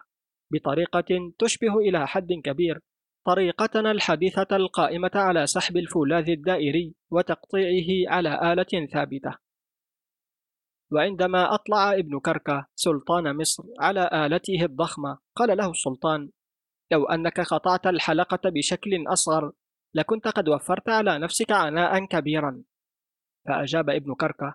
لو أني تمكنت يا مولاي العظيم من صنعها في حجم يصل طرفها الأول إلى الأهرامات والطرف الثاني إلى التنور عبر النيل لما توانيت، ذلك أن الآلات كلما كبر حجمها ازدادت دقتها، ويا لصغر آلاتنا بالنسبة إلى رحابة الكون العظيم. لابد لنا هنا من الإقرار بحقيقة هامة، حقيقة تقول إن العرب لم يطوروا المحلقات الفلكية تطويرا فحسب، بل أنهم زادوا عليها ثلاث حلقات مكنتهم من القيام بقياسات أفقية. لقد زادوا الإداد الذي تمكنوا بواسطته من التغلب على صعوبات عديدة في استعمال المحلقة الفلكية، ثم أوجدوا آلات جديدة أخرى بنوها على أسس جديدة لزيادة دقة القياسات وللقيام لتحقيق طرق جديدة في المراقبة والبحث. وأما آلة السمت الشمسية في مرصد مراغة فقد كانت واحدة من بين الكثير التي اشتهرت بدقة عملها وأمانة نتائجها. وأما آلة السموت، والسمت هذا هو نقطة من الفلك ينتهي إليها الخط الخارج من مركز الكرة الأرضية على استقامة قامة الشخص، التي بناها جابر بن أفلح، فكانت تشبه إلى حد بعيد الثيكودوليت الحديث عندنا، والتي بناها الألماني يوهانس مولر الملقب باسم مدينته ريجيومونتان عام ألف وأربعمئة وخمسين ميلادي في مدينة نورنبرغ حسب وصف جابر بن أفلح وتعليماته. في الوقت نفسه الذي كان فيه نصير الدين الطوسي يراقب النجوم في مرصده بمراغة في أقصى الشرق، كان يعيش في شمالي إسبانيا ملك مسيحي تعرف بجهوده الخاصة على حضارات الشعوب الإسلامية وعظيم تقدمها، وعمل على الاستفادة منها دون خوف ولا وجل. وكان هذا المسيحي الذي بادل أعداءه الإعجاب والتقدير هو الملك ألفونس العاشر من قشطالة، وقد لقبه التاريخ بالحكيم، ليس لما كان عليه من الحنكة السياسية أو الثقافة الواسعة، إنما بالأحرى للحب الأفلاطوني الذي كان يكنه للعلوم، تلك التي ستوصله إلى معرفة مصائر البشر واستنطاق السماء أسرارها في الوقت الذي خسر فيه سلطانه على الأرض، ولقد أثار اهتمامه بعلم الفلك ما سمعه عن العرب وعن معارفهم الفنية في هذا الميدان، حين كانت بلاد الغرب غير مهتمة بتلك الجهود. وكان عليه كما أراد له مستشاره من اليهود أن يبني مرصدا في مملكته كسلاطين العرب، على أن يكون هذا المرصد أكبر حجما ومزودا بأدق الآلات وأحسنها صنعا في العالم. ومن البديهي أنه كان يحتاج لتحقيق هذا العمل الكبير إلى خبرة العرب ومساعدتهم، ومساعدة العلماء اليهود أيضا الذين كانوا قد تلقنوا علومهم على أيدي العرب. فأمر الملك بترجمة كل ما وصل إليه أيديهم من مخطوطات عربية إلى اللغة العامة المحلية في قشطالة، وأمر ببناء أكبر محلقة فلكية عرفها ذلك الزمان حسب الأصول العربية. ومع هذا فإن بلاد الغرب لم تؤره وجهوده أي اهتمام، وظلت على غيها وجهلها، وما كان لأحد خارج حدود قشطالة أن يسمع بما حققه الملك من أعمال باهرة وبما صرفه من جهد ومال في سبيل العلم ورفع شأنه في بلاده. ولا بد هنا من الإشارة إلى الخلق العظيم الذي تحلى به الملك الحكيم. لقد كان يعرف الحد الذي تقف عنده عداوته للعرب، وهم أعداء بلاده والطامعون بها، ومنه يبدأ إعجابه بهم وتقديره لهم ولفتوحاتهم العلمية الباهرة، فاستعان بهم على تحقيق مشروعاته وعول عليهم، يسدون إليه النصح والإرشاد في مجالات العلم المختلفة، وخاصة فيما يتعلق بأمور السماء وما دار في فلكها من نجوم. وفي منتصف القرن الخامس عشر عندما قام ريجيومونتانوس ببناء محلقة فلكية في نورنبرغ وفق تعليمات بطليموس، ظهرت إلى الوجود آلة هي في صنعها ودقتها وقيمتها دون آلة العرب قيمة. وأما الزيج المعروف بالألفونسية نسبة للملك القشطالي ألفونس فقد اشتهرت وذاع صيتها في أوروبا، وأصبحت تعتبر مرجعا فلكيا هاما، حتى وضعت من بين الزيج المعتمد عليها، إلا أنه لا بد من الإشارة هنا إلى فضل عالم عربي عليها كان له ولمؤلفاته أكبر الأثر في نفوس صانعيها، ألا وهو الفلكي العربي الكبير الزرقالي، الذي عاش قبل ذلك الوقت بمائتي سنة في مدينة طليطلة من أعمال إسبانيا. وقد أمر ملك طبيبة دون أبراهام بترجمة كل آثار الزرقالي إلى اللغة المحلية في قشطالة، وترجمة زيجة الذي اعتمد عليه فيما بعد كل فلكيي أوروبا. وفي عام ألف وأربعمائة وستة وثلاثين قدم نيقولاوس كوزانوس للسينودوس المجمع الكنسي المقدس اقتراحات لتحسين التقويم السنوي وتطويره، إلا أنه اصطدم بعقبة كأداء حالت دونه وتحقيق اقتراحاته، ذلك أن الشروط اللازمة لمثل هذا العمل، أي للقيام بحسابات جديدة وبوضع زيج جديد، كانت غير متوافرة، لذا اضطر الجميع حتى في زمن كوبرنيكوس إلى اعتماد كتب الزرقاني وزيجه بجانبه الزيج الألفونسي أساسا في حسابات التقويم والكتب السنوية على الرغم من قدمها. وفي عام ألف وخمسمائة وواحد وخمسين حقق الأستاذ رينهولد من مدينة ويتنبرغ محاولة وإن تكن غير كاملة تقضي بإحلال الزيج البروسي بدل الزيج العربي. وبين الآلات التي أمر الملك الإسباني ألفونس بصنعها لتزويد مرصده المثالي بها آلات مختلفة، منها الاسترلاب، والاسترلاب المستدير الذي يعتبر من أفضلها. وأما آلة الاسترلاب المسطح الصغير الحجم فقد كانت أكثر انتشارا واستعمالا عند العرب من المحلقة الفلكية المعروفة باسم أرميلار، التي لم تكن تستعمل إلا في المراصد الجوية فقط، بخلاف الأولى تماما، إذ أنها اعتبرت كساعة جيب صغيرة تؤدي في لمحة البصر خدمات جلة، وتساعد المسلم المؤمن على حل مشاكله اليومية في تحديد مواعيد الصلاة أينما كان، وتعين موقع مكة المكرمة حيث القبلة التي يولي المسلمون وجوههم سواسية قبالتها كلما سعوا إلى عبادة ربهم. ولم تقف حسنات هذه الآية عند حد هذه الأمور فحسب، بل كانت تؤدي العديد من الخدمات في الحسابات الفلكية والزمنية، وهكذا فإن حاصية النجوم تلك كما كان يسميها الإغريق كانت أفضل آلة قياسية عند العرب. أجل، لقد كانت آلة الاسترلاب المسطح أفضل آلة قياسية عند العرب وأكثرها منفعة واستعمالا، ففي حين كان اليونانيون لا يعرفون منها إلا بضع طرق للاستعمال، ذكرت مخطوطة للخوارزمي أكثر من ثلاثة وأربعين طريقة لاستعمالها، ثم أتى أحدهم على وصف ما يقارب ألف طريقة لاستعمالها. والحق يقال إن العرب قد وفقوا أبعد التوفيق في تطويرها والسير بها خطوات واسعة إلى الأمام، وأعطوها أشكالا عديدة ملائمة لكثير من الخدمات والأهداف التي كانت تؤديها، ثم أوجدوا الاسترلاب الدائري إلى جانب الاسترلاب المسطح، والاسترلاب ذي الأشكال المختلفة من النوع الدائري والبيضاوي والإهليلجي والمستطيل. ولم يعرف عن أحد من علماء الفلك المسلمين أنه لم يهتم بتركيبه أو باستعماله. وقد قوبلت هذه الآلة الفلكية أو حاصية النجوم وساعة الأيام الخوالي بإقبال وحماسة شديدين في أوروبا، وسعى إلى اقتنائها كل من ابتسم له الحظ وساعدته الظروف، فرحل إلى الأقطار العربية سعيا وراء العلم أو رغبة منه في العب من المناهل الأصلية والتفيؤ بظلال الحضارة العربية. وفي القرن العاشر جرى تقليد عند طلبة العلم هؤلاء، إذ أنهم عمدوا إلى اقتناء كل ما وصلت أيديهم إليه أمثال هذه التحف الفنية تخليدا لذكرى أيام دراستهم في الجامعات العربية. وفي النصف الأول من القرن الحادي عشر وضع ألماني كتابين عن منافع الاسترلاب ضما الكثير من التعابير العربية،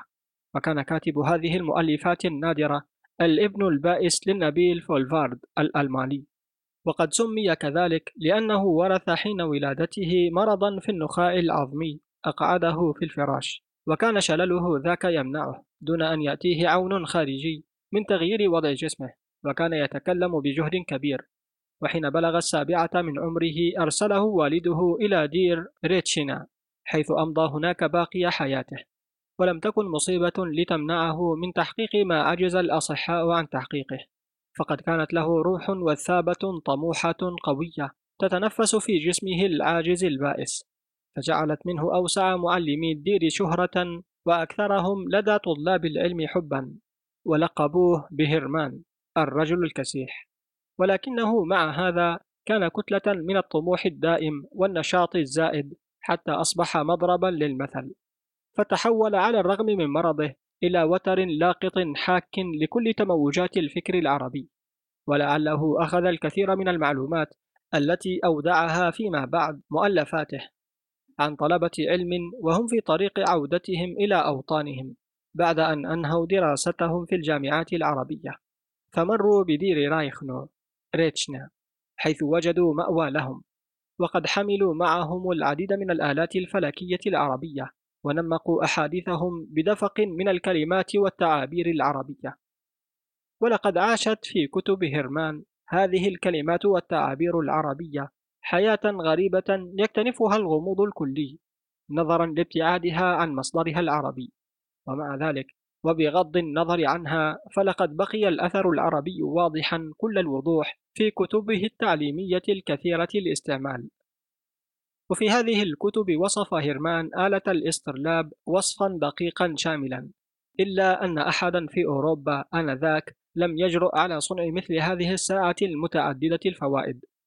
وفي خلال القرون التالية استعمل الأوروبيون الآلات العربية، وقد استغل الصناع المسلمون المهرة هذا الوضع وكثرة الطلب،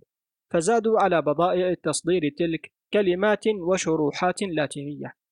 وفي القرن الرابع عشر صنعت لأول مرة في بلاد الغرب آلة الكفار الأعجوبية، ذلك أنها أصبحت من الضرورات اللازمة للقيام بقياسات فلكية دقيقة وبتنبؤات عن الجو صحيحة، كما أنها غدت من الضرورات القصوى لتحديد المكان والزمان. وفي القرن السادس عشر ازداد عدد الكتب التي تعالج موضوعات الاسترلاب، حتى إذا ما جاء القرن السابع عشر استعملت الآلة العربية في الرحلات البحرية التي كان يقوم بها المسيحيون، إلى أن حلت آلات أخرى محلها آخر الأمر. وقد وفق العرب إلى اختراع آلات حديثة منطلقين من ربع بطليموس الفلكي البسيط، فصنعوا الربع الحائطي والربع السمتي والربع المتنقل الذي صنع على أقل تعديل ثمانية عشر شكلا.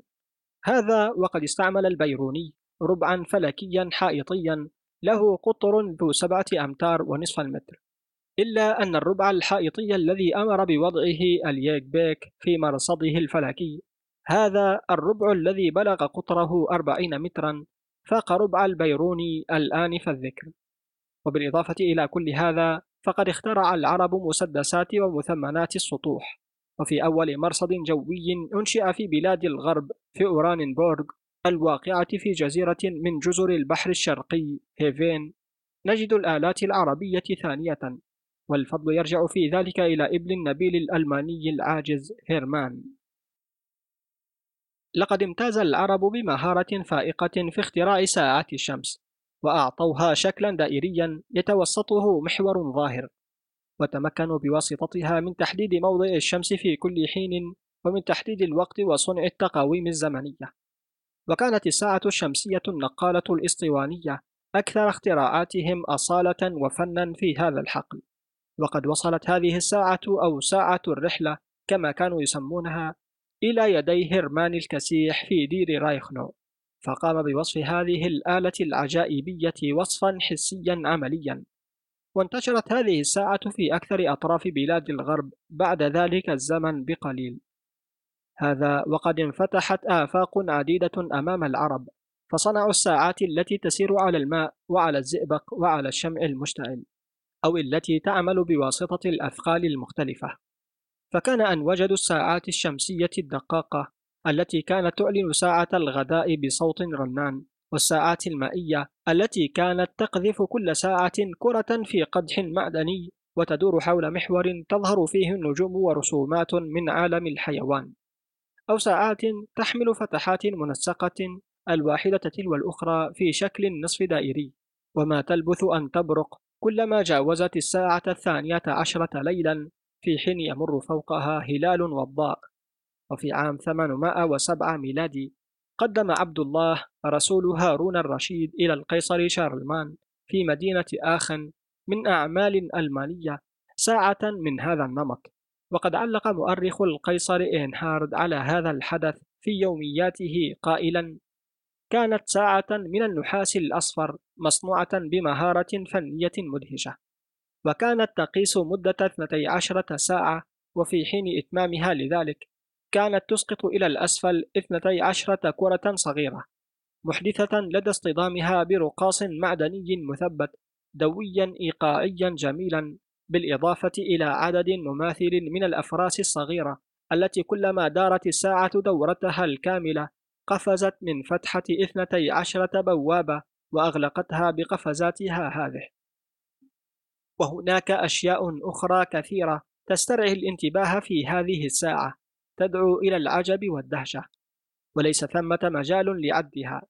إذ أن ذلك قد يقودنا إلى تفاصيل كثيرة. نحن ما زلنا حتى يومنا هذا نقف فاغري الأفواه دهشة وإعجابا كلما رأينا ساعة كبيرة في مبنى البلدية، وما يرافق دقاتها من ظهور شخوص صغيرة متحركة تذكرنا بما فعله العرب في الماضي البعيد، حبا بالألعاب الميكانيكية وولعا بها. قناة كتب عبد الباري الطشاني على اليوتيوب. الفصل الثالث: الابن الثاني عالم فلكي. لم يأخذ العرب العلوم التي ورثوها عن طريق الاقتباس، كما أنهم أيضا لم يأخذوا الآلات العلمية ومواد العلم القريب دون مناقشة أو تحقيق. فمنذ البدء أدهشوا العالم بالحرية الموضوعية والشجاعة العلمية اللتين استقبلوا بهما نتائج السالفين وأقوالهم ليشبعوها بحثا ونقدا وتفنيدا، وتحقيقا للأخطاء ودحضها، وعملا دائبا في الحقل الجديد، دون أن تغشى بصرهم غاشية صيت ذائع، ومن غير أن يدخل الوجل إلى قلبهم اسم كبير فيرهبهم. ولعل أبلغ برهان على هذه الصفة التي كانت تقضي بألا يؤمنوا حقا وصوابا إلا بالأشياء التي تثبت صحتها التجارب وتدعمها، نقول لعل أبلغ برهان على هذا ما نراه من عناوين لمخطوطات كانت تسعى إلى نقد كتب أرسطو العظيم نفسه أو بطليموس والتعليق عليها، مثل حول ما تجاوزه ثيون في حسابات كسوف الشمس والقمر، أو في أسباب فروقات زيجة بطليموس عن الزيجة المجربة التي حققها ثابت بن قرة. لقد كانت واقعيتهم العملية الشديدة تدفعهم دفعا ثابتا إلى القيام بتجارب واختبارات شخصية عديدة، ولئن أدرك الإغريق دوما الشمول في نظرة واحدة كاملة واكتشفوا النظام البديع والترتيب العقلاني في كل الظواهر الطبيعية، فإن العرب كانوا يرون الهدف العلمي الذي من أجله يهيئون أنفسهم بكليتها، ليس في إجراء تحقيق واحد أو عشرة تحقيقات فحسب، بل في المئات الكثيرة منها. ولما كان العربي يسعى دوما إلى ربح مكسب مادي لتحقيقاته العلمية أولا بأول، كالقيام بالصلاة في مواعيدها المحدودة، وتمييز ظهور القمر في شهر رمضان في لحظته الأولى، وتحديد سبل سير القوافل في الصحاري التي تقرر المصير في الموت أو في الحياة، فإنه كان يعلق اهتمامه الكبير على النتائج ومدى دقتها، على خلاف الإغريق الذين كانوا يتساهلون غالبا بالدقة ويهملون عن رضا كثيرا من الحسابات العويصة. إن الأبحاث التي حققها العرب في ميدان علم الهيئة والتنجيم تلبية لحاجاتهم اليومية تطورت تطورا كبيرا حتى أصبحت أسسا جديدة لعلم الفلك هذا، وإن تحسين الآلات الفلكية الدائم وتطويرها المطرد وزيادة الاعتناء بالرصد قد أدت على مرور الزمن إلى نتائج دقيقة تتعلق بالشمس ومدار القمر والكواكب، ظهورها وأفولها. ثم تناول العرب زيج بطليموس وكتبه وآثار غيره من العلماء اليونانيين بالنقد والتنقيح، بغية تصحيح ما ورد فيها من الأغلاط وزيادة ما أهمل وإتمام ما لم يتم. ولقد ساهم الحكام في تشجيع هذا العلم ودفعه خطوات واسعة إلى الأمام، حين طلبوا من فلكييهم القيام بسلسلة من عمليات الرصد الفلكي وصرفوا المبالغ الطائلة في سبيلها. وكان الاشتراك في مثل هذا العمل الذي قد تمضي سنوات طوال دون الوصول إلى إتمامه بمثابة ضمانة يأخذها الأمير على عاتقه، ضمانة تقضي بأن يؤمن الأمير حياة العالم وعائلته ويخلد ذكره. إن أهم الزيج التي دخل معظمها بلاد الغرب وعمل بها حتى في أيام كوبرنيكوس ذاته دون قيد أو شرط لعدم توافر إمكانية القيام برصود خاصة أو بتحقيق زيج خاصة، نقول إن أهم تلك الزيج كانت زيجة الخوارزمي والمأمون والبتاني وابن يونس، والزيجة الطليطلية نسبة إلى طليطلة للزرقالي التي اعتمدت عليها الزيجة الألفونسية فيما بعد. كذلك فإن نتائج الأبحاث العربية الفريدة التي تتعلق بعلمي الطبيعة والفلك قد تمتعت هي أيضا في العالم قاطبة بأهمية واهتمام زائدين، فلقد صرح الفرنسي سيديو بما يلي: لقد توصل فلكيو بغداد في نهاية القرن العاشر إلى أقصى ما يمكن أن يتوصل إليه إنسان في رصد السماء وما دار فيها من كواكب ونجوم بالعين المجردة، دون اللجوء إلى عدسات مكبرة أو منظار. ولكن لم يجد جميع فلكيي العرب مترجما لاتينيا، فلم يدخلوا جميعا إلى بلاد الغرب، ومن بين العرب الذين وصلت آثارهم إلى مواطن العلم الغربي بطريق مباشر نجد العالم الفرغاني الذي كان يعمل في بغداد أيام أبناء موسى. لقد قام الفرغاني بقياسات طول خط الأرض المستقيم، وكان أول من أدرك أن مدار الشمس والكواكب على مر الزمن يجري في اتجاه خلفي. وكتاب جوامع علم النجوم للفرغانوس، كما كان الفرغاني يسمى في القرون الوسطى، ترجم غير مرة إلى اللاتينية، وأصدره ملانشيتون في حلة جديدة عام ألف وخمسمائة وسبعة وثلاثين ميلادي في نورنبرغ كملحق لكتاب ريجيومونتانوس. ومن المشتغلين بهذا العلم التلميذ النابه، بل قل أنبه تلامذة بني موسى، ثابت بن قرة الذي قام بقياس علو الشمس ومدة السنة الشمسية. ومن أولئك أيضا البتاني الذائع الشهرة في القرون الوسطى وعصر النهضة، وكان كثابت بن قرة من أتباع الصابئة الملحدة. وقام بإكمال النتائج التي توصل إليها بواسطة قياساته الدقيقة الصحيحة لمدد السنوات الاستوائية والقطبية المختلفة، بعد أن قام بقياس دوران الأرض حول الشمس بطريقتين مختلفتين، ثم صحح تحقيقات الخوارزمي حين شرع بأبحاث حول ظهور الهلال الجديد وحول كسوف الشمس وخسوف القمر وحول اختلاف المنظر من الأرض، هذا وإن مقدمته للزيجة الصابئية الشهيرة قد ترجمت إلى اللاتينية وعلق عليها ريجيومونتانوس، ثم صدرت بالإضافة إلى مؤلف الفرغاني عام ألف وخمسمائة وسبعة وثلاثين ميلادي في مدينة نورنبرغ، حيث أصبحت في متناول المثقفين في بلاد الغرب. وفي عام ألف وستمائة وخمسة وأربعين ميلادي طبعت ثانية كمخطوطة مفردة في مدينة بولونيا من أعمال إيطالية تحت العنوان اللاتيني التالي: كتاب محمد البتاني في علم النجوم مع قليل من الحواشي ليوحنا ريجيومونتانوس. ومن الطبيعي جدا أن يهتم كوبرنيكوس بالمعلمين العرب، ثم بقيت مخطوطاته مع مخطوطات ابن يونس القاهري مرجعا وسندا للفرنسي لابلاس في دراساته حتى عام ألف وثمانمائة ميلادي. هذا وقد قام البتاني بقياسات جنوح سمت الشمس بشكل أدق،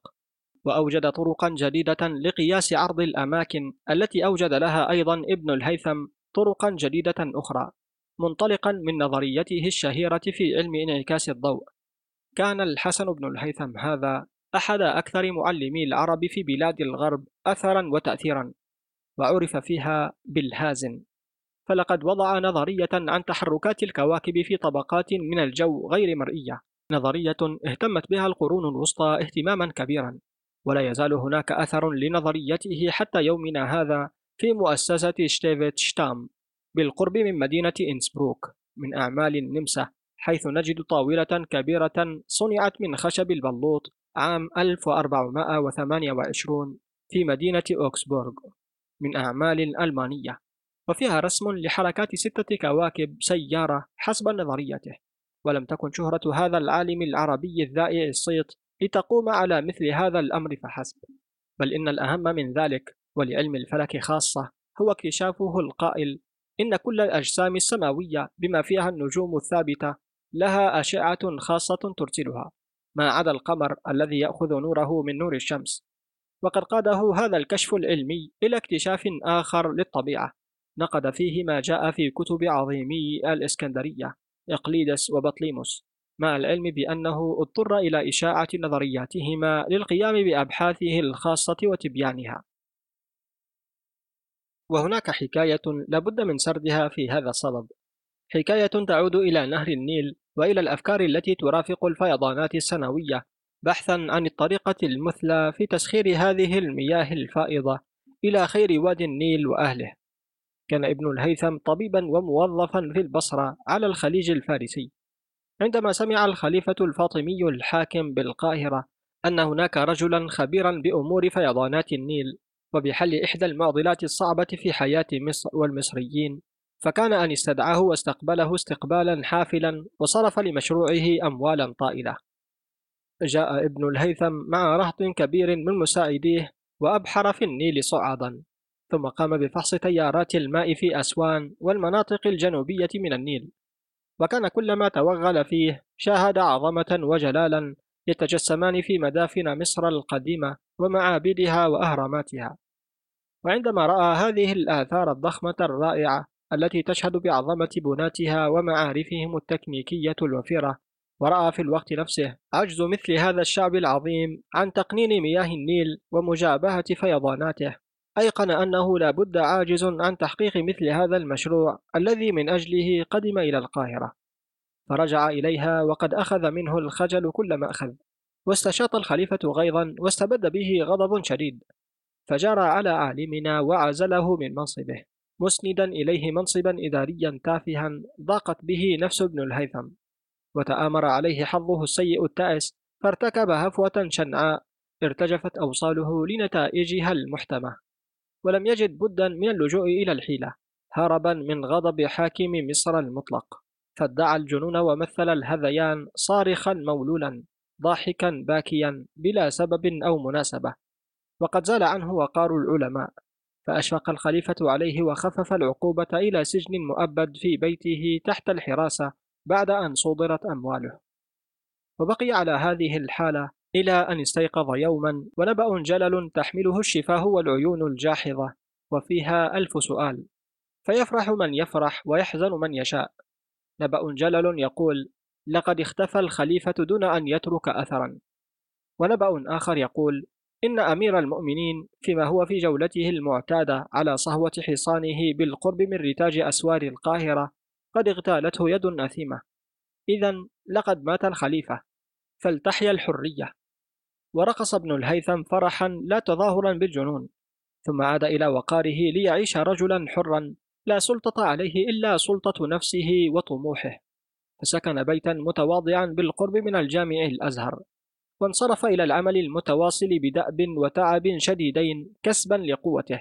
فأمضى سنين طويلة من عمره في نسخ كتب العناصر لإقليدس والمجسطي لبطليموس بخط خال من الأخطاء جميل، في سبيل اللقمة أولا وفي سبيل نشرها بين أيدي المثقفين ثانيا.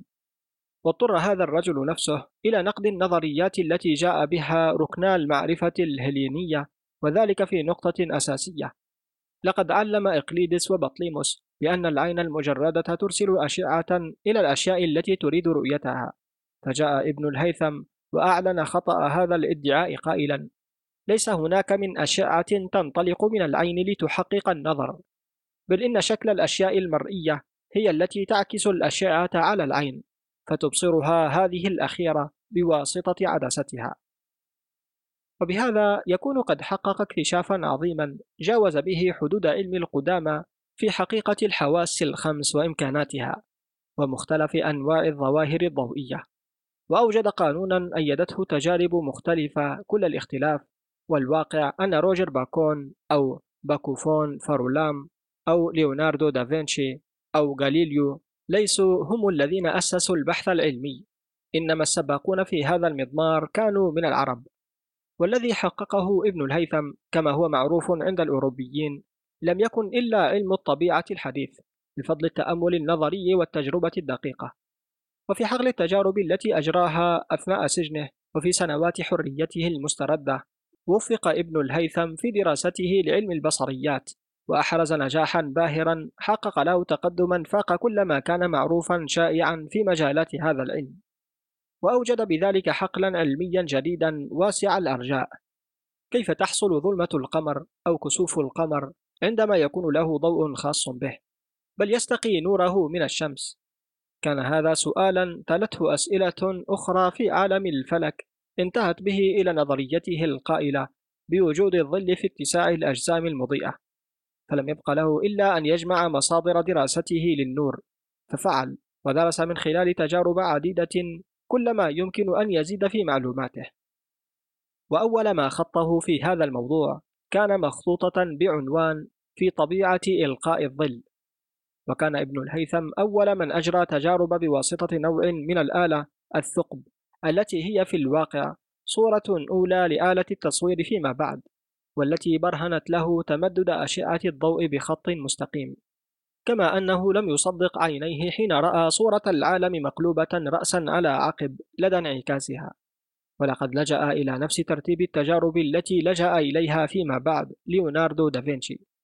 واكتشف تعليلا لكثافة مختلف الطبقات كالماء والهواء واختلاف مدى انكسار الضوء في كل منها، ثم حسب بالاستناد إلى ما سبق علو الطبقة الهوائية المحيطة بالأرض وهي خمسة عشر كيلومترا، وهكذا يكون خرج بنتيجة غاية في الدقة والصحة لم يسبقه إليها أحد من قبل. ثم اهتم بتعليل ظهور الهلال والغسق وقوس قزح التي عجز عن شرحها علميا الفيلسوف أرسطو ذاته، وتوسع فيما بعد بأبحاثه فشمل اهتمامه الآلات البصرية، فدرس وحسب درجة الانعكاس في المرايا المستديرة والمرايا المحرقة بالدوائر، وتوصل إلى معرفة قانون تأثير العاكسات الضوئية، ثم حقق في تأثير التقاء الأشعة وتكبير الأحجام ليس بواسطة المرآة المحرقة فقط بل الزجاجة المكبرة، واخترع أيضا أول نظارات للقراءة. وهكذا يكون ابن الهيثم قد أثبت عظمته وأستاذيته كمفكر وعالم مجرب، في أبحاثه حول مسير الضوء ضمن الكرة تجارب دفعت شارحه كمال الدين إلى القيام بها نظريا بعد قرنين من الزمن. لقد كان تأثير هذا العربي النابغ على بلاد الغرب عظيم الشأن، فسيطرت نظرياته في علمي الفيزياء والبصريات على العلوم الأوروبية حتى أيامنا هذه. فعلى أساس كتاب المناظير لابن الهيثم نشأ كل ما يتعلق بالبصريات ابتداء من الإنجليزي روجر باكون حتى الألماني فيتيلو. وأما ليوناردو دافنشي الإيطالي مخترع آلة التصوير الثقب أو الآلة المعتمة ومخترع المضخة والمخرط وأول طائرة ادعاء، فقد تأثر تأثرا مباشرا بالعرب، وأوحت إليه آثار ابن الهيثم أفكارا كثيرة. وعندما قام يوهانس كيبلر في ألمانيا خلال القرن السادس عشر ببحث القوانين التي تمكن غاليليو بالاستناد إليها من رؤية نجوم مجهولة من خلال منظار كبير، كان ظل ابن الهيثم الكبير يجثم خلفه، وما تزال حتى أيامنا هذه. المسألة الفيزيائية الرياضية الصعبة التي حلها أبو الحسن ابن الهيثم بواسطة معادلة من الدرجة الرابعة، مبرهنا بهذا عن تضلعه البالغ من علم الجبر، نقول: ما تزال المسألة القائمة على حسب موقع نقطة التقاء الصورة التي تعكسها المرآة المحرقة بالدوائر على مسافة منها، ما تزال تسمى بالمسألة الهيثمية نسبة إلى ابن الهيثم نفسه. كان العرب يعتمدون رصدهم للسماء على العين المجردة فقط، ومع ذلك فقد تمكنوا من رؤية نقاط عديدة من النور. هذا وقد توصل من قبل أبرخس العظيم إلى اكتشاف أكثر من ألف نجم في السماء ومن تحديد مواقعها فيها، ولم يجرؤ أحد على تصحيح ما أورده أبرخس إلا عبد الرحمن الصوفي في بغداد حوالي منتصف القرن العاشر، إذ قام بتكليف من السلطان عضد الدولة الذي بنى له مرصدا فلكيا في حدائق قصره ليلة بعد ليلة برصد النجوم وعدها، وحسب أبعادها أيضا عرضا وطولا في السماء، فكان أن اكتشف نجوما ثابتة عدة لم يلحظها بصر أبرخس قبله، ثم رسم خريطة للسماء بدقة كبيرة حسب فيها مواضع النجوم الثابتة وأحجامها من جديد، مقدرا ما وسعه الأمر درجة شعاع كل منها، وذلك لكي يستخدمها في تعليم امرأته. وهكذا أخرج إلى الوجود فهرسا للنجوم عمل على تصحيح كثير من الأخطاء الموروثة نتيجة لانعدام الدقة منذ أيام أبرخس وبطليموس، وعمل كذلك على إثبات عدد كبير من النجوم الثوابت المكتشفة حديثا. لقد لاحظ الفلكيون العرب التغييرات في الظواهر الطبيعية أيضا التي قالت عنها التحقيقات القديمة بأنها ثابتة وغير متغيرة، فاتضح لهم بفضل صبرهم العجيب الذي كان معينا لهم ومشجعا في أبحاثهم، والذي ساعدهم على تكوين دقة حسهم في تمييز الفروقات، أن انحراف سمت الشمس أي زاوية مدار الشمس مع خط الاستواء الذي حسبوه حسابا دقيقا يأخذ تدريجيا في النقصان أي الانخفاض. ويعود الفضل في ذلك إلى الفرغاني الذي يعتبر أول من اكتشف ذلك، كما يعتبر العرب أول من راقبوا تغيير أوج الشمس أقصى حد في البعد بين الأرض والشمس الذي قال عنه اليونانيون بأنه ذو طول واحد. لم يكن لليونانيين ذلك الصبر وطول الأناة اللذان كانا لتلامذتهم العرب. فلقد اتضح للزرقالي في طليطلة بعد إجراء أكثر من أربعمائة وبحثين بأن أوج الشمس لدى طلوع النهار يعادل أوج الشمس لدى الهبوط، ثم أجرى حساب قيمة هذا الأوج. وقد ترجم أعمال الزرقالي الفلكية جيرارد الكريموني إلى اللاتينية، وقد ذكر كوبرنيكوس عام ألف وخمسمائة وثلاثين ميلادي اسمي الزرقالي والبتاني في كتابه الشهير. كان هذا الفلكي الماهر من مدينة طليطلة، وعرف في بلاد الغرب باسم أرزخال، فهو أشهر من بنى الآلات، وهو الذي اخترع الصفيحة التي قرضها العالم الأوروبي ريجيومونتانوس، ودخلت إلى ميدان علم الفلك تحت اسم الأسطرلاب الزرقالي، وحظيت بأهمية كبيرة. وفي القرن الخامس عشر نشر ريجيومونتانوس مخطوطة عن مجمل فوائد تلك الآلة. وفي عام ألف وخمسمائة وأربعة ميلادي كتب العالم الفلكي البافاري يعقوب تسيغلر تعليقا على كتيب العالم الطليطلي وفي عام ألف وخمسمائة وأربعة وثلاثين ميلادي ظهرت ترجمة جديدة لاتينية تحت عنوان في علم آلة أبي العلوم الفلكية للمؤلف يوحنا شونر في مدينة نورنبرغ من أعمال ألمانية. لقد اهتم بمسائل علم الطبيعيات وعلم الفلك، مواطن قدير لابن الهيثم وإن هو لم يكن يجاوزه شهرة، ونعني به الفيلسوف الكندي الذي دعي بفيلسوف العرب وعرف في أوروبا باسم الكندوس. ومن بين مؤلفاته المئتان وخمسة وستون المتناولة كل ضروب العلم والمعرفة كتاب يبحث في مسير الكواكب الخلفي، وكتاب آخر في الأحاج الأساسية لعلم الفلك، ومسائل أخرى كان اليونانيون قد بذلوا الجهد الكبير في محاولة إيجاد حلول لها لم يتوصل إليها من قبل أي إنسان آخر إلا العالم الأندلسي البطروجي الذي نقد نظرية بطليموس الشهيرة في انحراف الكواكب ودورانها الدائري، وبالتالي مهد السبيل للعالم كوبرنيكوس هذا، وقد ترجم إلى اللاتينية ميخائيل سكوتوس فلكي قصر القيصر فريدريك الثاني كتاب المستديرات للعالم البتراجيوس كما دعته بلاد الغرب، وذلك عام ألف ومئتان وسبعة عشر ميلادي. لقد قام الكندي بإجراء قياس الزاوية بواسطة الدوارة في علم الهندسة وقياس الثقل النوعي للسوائل، وأجرى التجارب حول قوانين الانجذاب والسقوط، ولم يحظى كتابه في الأجسام الساقطة من أعلى باهتمام المترجمين إلى اللاتينية. كذلك فإن مخطوطة الطبيب القيرواني علي بن سليمان عن نظرية الطاقة وما جاء فيها عام ألف ميلادية من أن انقسام الأجسام لا يقف إلا عند حد معلوم تقف بعده أي عملية تقسيم. نقول إن هذه المخطوطة لم تحظى باهتمام أحد في أوروبا، وقد بقيت بعض الأبحاث العربية الأخرى عن بقع الشمس دون أن يعيرها أحد أي انتباه حتى عام ألف وستمائة وعشرة ميلادي عندما جذبت إليها الأنظار وظهرت هناك تقارير عن اضطراب محور الأرض دون أن يشعر البشر بها نظرا لكبر حجم الكرة الأرضية.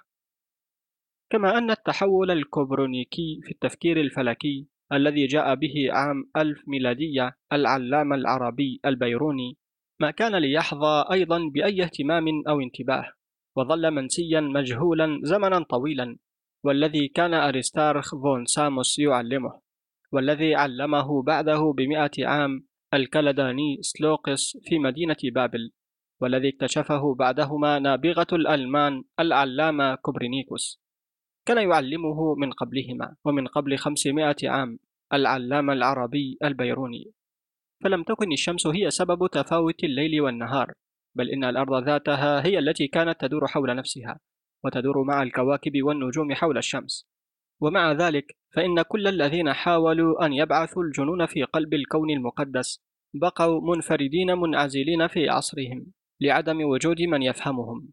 أية ثورة عاطفية تلك التي أثارتها أعمال كوبرنيكوس. لقد ثار غضب أوروبا المسيحية ضده لأنه عارض الشرائع الكنيسية وما جاء في الكتب المقدسة،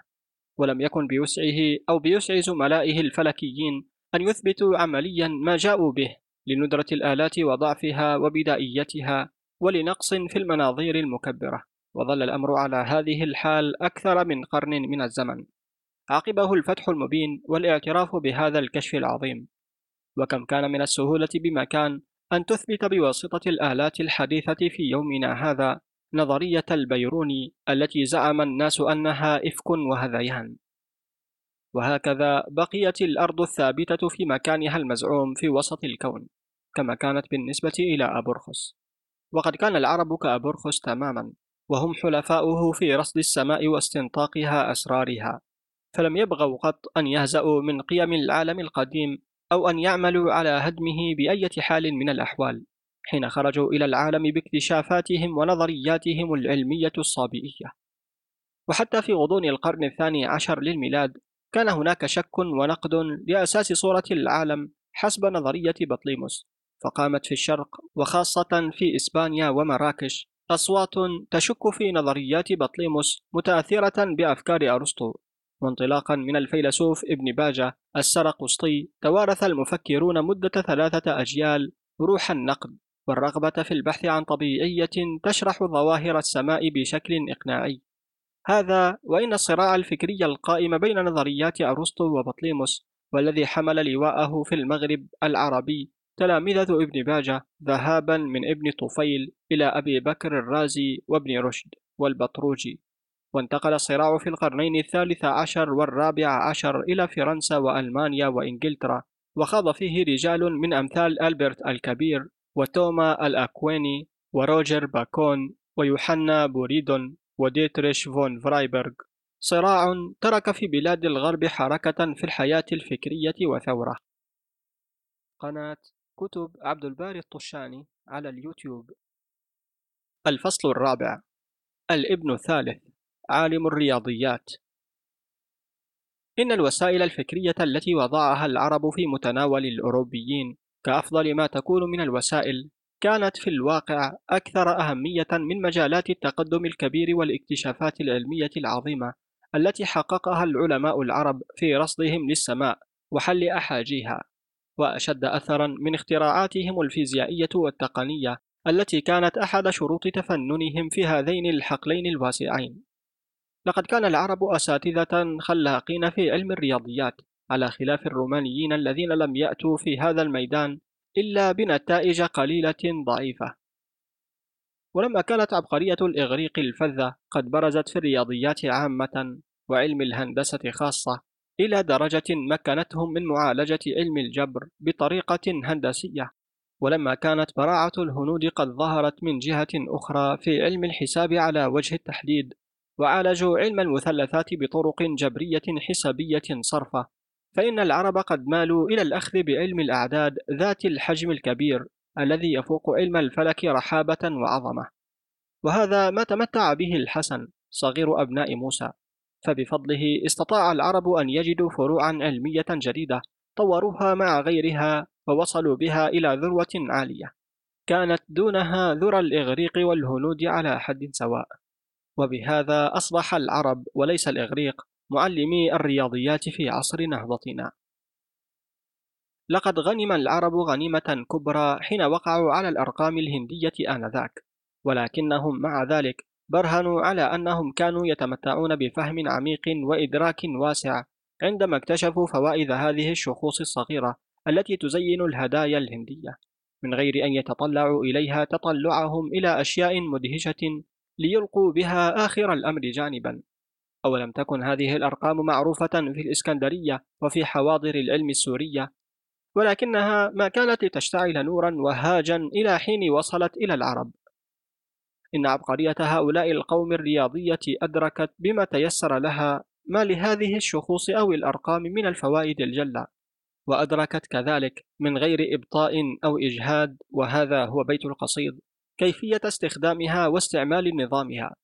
وهكذا أصبحت الأرقام المنتقلة إليهم في وقت قصير جدا أداة ذات نفع عميم في أيدي العرب، ولا جرم أن يكون كل تركيب مهما اختلف أمره وكل حساب فلكي أو فيزيائي مرتكزا كل الارتكاز على الأرقام وحساباتها. وكان العرب مولعين بكل ما يمكن أن يقاس أو يحصى، فوهبوا الأرقام أنفسهم من غير تردد أو وجل. ثم إن كثيرا من الآلات الفلكية وجدت لا رغبة في تسخيرها للقيام ببعض القياسات، وإنما حبا في حل بعض المسائل الرياضية. وعلى هذا فإن حب العرب للحساب أجمل العلوم دفعهم دفعا إلى حل معضلات حسابية ظن قدام الرياضيين العظماء بأنه لا يمكن حلها في حال من الأحوال. ومما يدعو للدهشة أن لفظة إريثمتيك هي كلمة يونانية معناها علم الأعداد أو الأرقام، إلا أن تعاطي اليونانيين النظريين بالأرقام كان نوعا الزخرف الفكري،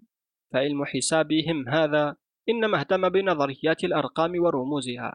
الأرقام المفردة والمزدوجة والأرقام الناقصة والكاملة، وبسلاسل الأرقام وهمزات وصلها، بينما أشاح بوجهه عن حساب الأعداد التي كانت شغل الباعة في الأسواق. وأما ما نفهمه ونقصده نحن اليوم بفن الحساب فقد أتبعوه هم بعلم المنطق.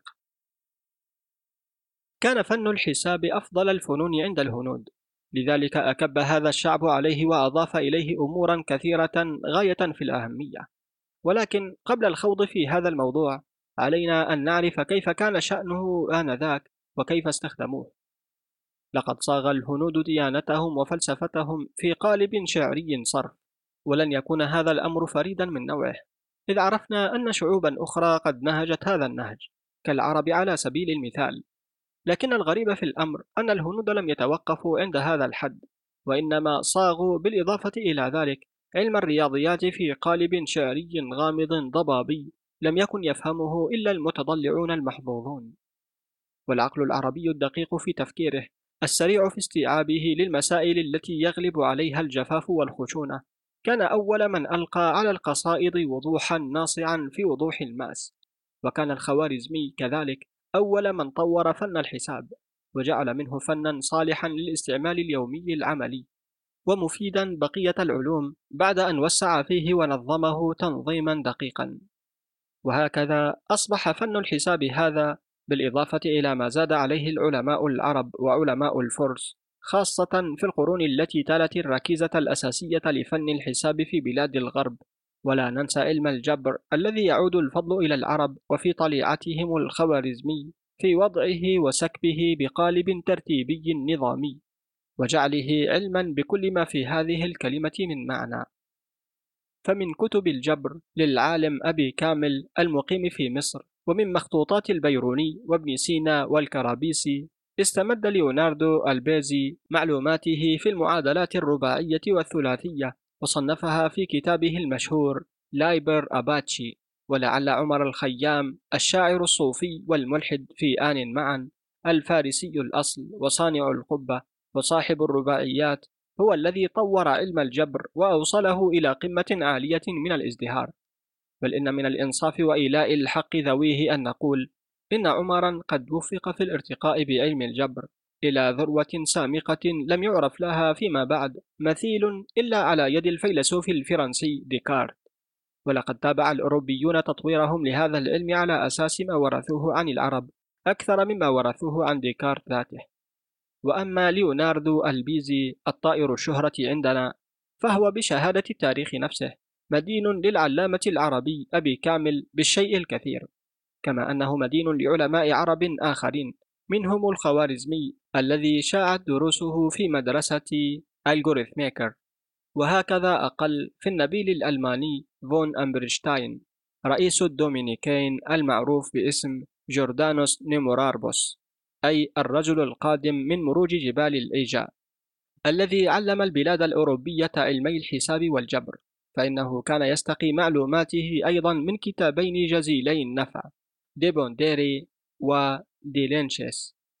مستخرجين من الكتب العربية. كما أنه اعتمد كتاب أبناء موسى لايبر تريوم فراتروم، وكتاب ثابت بن قرة إقليدس العرب كما كان يسمى في تدريسه علم الهندسة. إن أسلوب الرياضيات الذي عرفه الغرب عن طريق العرب كان في حقيقة أمره فتحا مبينا جديدا، ذلك لأن الزي الهندسي الذي كسى الإغريق الرياضيات به هذا العلم نزعه العرب وعوضوا عنه بآخر جبري حسابي، بعد أن وجدوا أنه لم ترق لهم الرسوم الهندسية أداة للتعبير عن أعدادهم وحسابهم كالمعادلة الرباعية وتقسيم الزاوية إلى ثلاثة أجزاء أو تقسيم الدائرة إلى خمسة أجزاء كما فعل يوناني قديم بإطار هندسي. وانصرفوا كذلك إلى حل هذه المسائل العويصة مع غيرها من المسائل الكثيرة بواسطة المعادلات الجبرية الحسابية الصرفة. فهذه الطريقة في قولبة الرياضيات بقالب جبري وحسابي لهي من الأعمال التي حققها العرب ثم أخذها الغرب عنهم ليحتفظ بها حتى العصر الحديث. ولقد أوجد العرب أيضا الحساب العشري بعد الفاصلة، فالفلكي المشهور الكاشي أتحف علم الحساب برائعة من روائعه وأسدى إليه خدمة جلا، حين حول لأول مرة في التاريخ الكسور مثل ثلاثة وثمانية على مئة إلى ثلاثة فاصلة صفر ثمانية، الذي جعل فن الحساب في متناول الجميع، إذ لولا هذا التحويل لما وجد علم اللوغاريتم. إن علم الجبر لا يزال حتى هذا اليوم يحتفظ بطابع عربي يتجلى في الإكس التي نضعها رمزا للمجهول في معادلة ما،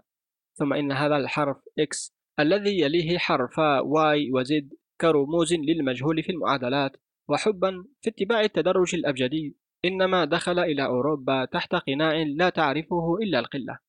بل وإنه لا يصعب علينا الآن أن نتبين أصله العربي، ولا سيما إذا علمنا أن الأبجدية العربية لا تملك بين حروفها مثل هذا الحرف. لقد سمى العرب كل شيء مجهول يقصد البحث عنه في المعادلات بالشيء، ومختصر الشيء هو شين، الذي يعادل صوتيا حرف إكس في الإسبانية القديمة.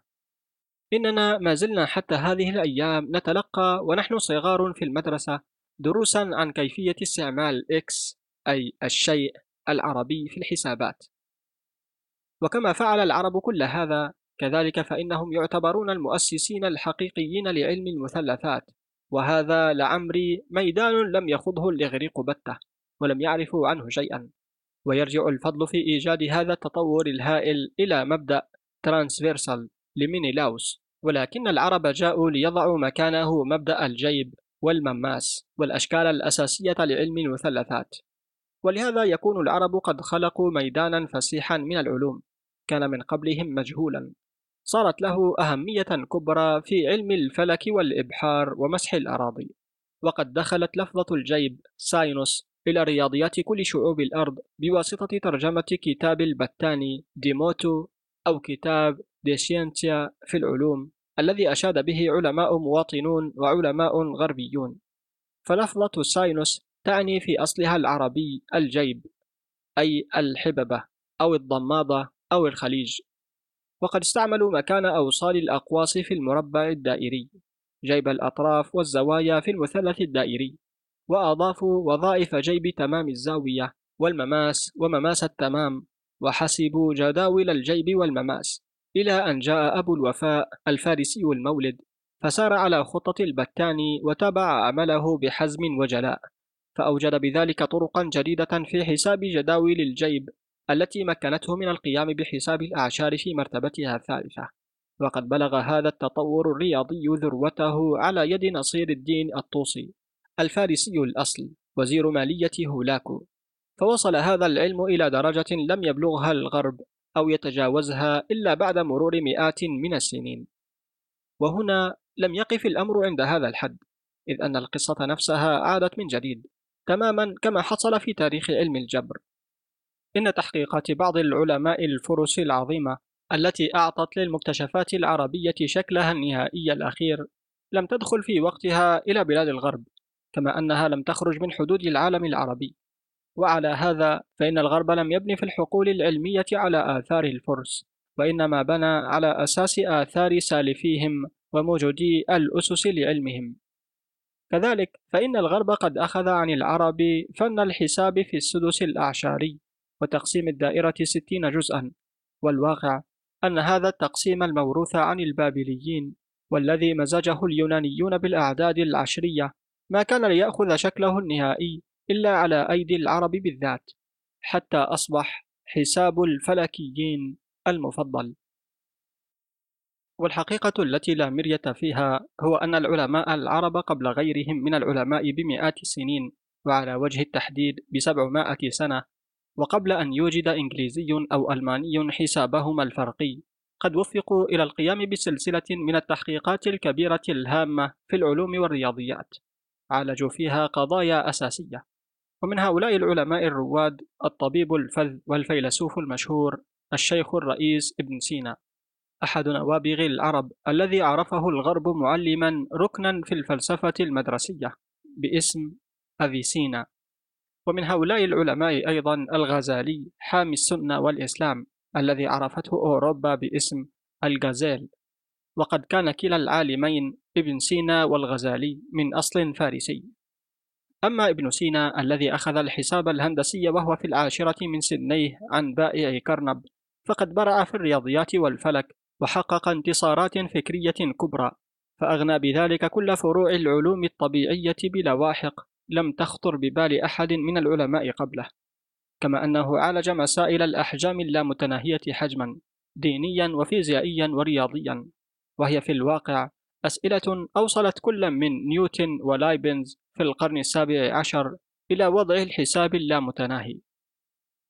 وأما الفارابي الملقب بالمعلم الثاني بعد أرسطو فقد كان فيلسوفا ورياضيا فذا ذايع الصيت، بالإضافة إلى كونه موسيقيا بارعا، وقد عرفه علماء دمشق آنئذ بمناقشاته القيمة البارعة التي كان يخرج منها دائما منتصرا. واشتهر الفارابي أيضا بمحاضراته عن الموسيقى والقانون، وهي آلة موسيقية اخترعها بنفسه ليهدئ بها الخواطر كلما أثارتها معارك النقاش الحامية الوطيس، وينعشها كلما دب فيها التعب والملل. إن اهتمام الفارابي بالموسيقى ومبادئ النغم والإيقاع قد قربه قاب قوسين أو أدنى من علم اللوغاريتم، الذي يكمن بصورة مصغرة في كتابه عناصر فن الموسيقى. إنه لمن المستبعد جدا أن تكون نظرية الفارابي ونظرية ابن سينا في الأحجام اللامتناهية الصغر هي التي أمدت العلماء الغربيين فيما بعد وعبر القرون بنظرياتهم في الذرة التي أكدوها وجعلوها في نظام شامل كامل، ومع ذلك فإن كانت بقيت شرارات نارية للعقل العربي ضمن حدودها ولم تعبر البحر وتغزو الشاطئ الغربي، فإن النور الذي سطع في سماء الغرب المظلمة آنذاك كان بلا ريب حدثا عظيم الشأن قويا. فبواسطة العرب تعرفت أوروبا على أهم آثار القدامى، وبفضل ترجماتهم للمخطوطات اليونانية وتعليقاتهم عليها، وبفضل آثارهم الفكرية الخاصة، أدخلت إلى العالم الجرماني روح التفكير العلمي والبحث اللذين ما كانا بحاجة إلا إلى اليقظة والغذاء. إن أرقام العرب وآلاتهم التي بلغوا بها حدا قريبا من الكمال، وحسابهم وجبرهم وعلمهم في المثلثات الدائرية وبصرياتهم الدقيقة، كل ذلك أفضال عربية على الغرب ارتقت بأوروبا إلى مكانة مكنتها عن طريق اختراعاتها واكتشافاتها الخاصة من أن تتزعم العالم في ميادين العلوم الطبيعية منذ ذلك التاريخ حتى أيامنا هذه. تم الكتاب الثالث، السماء التي تظلنا، من كتاب شمس العرب تسطع على الغرب للمستشرقة الألمانية زيغرد هونكه، وهو الكتاب الثالث من أصل سبعة كتب. قرأه عليكم عبد الباري الطشاني.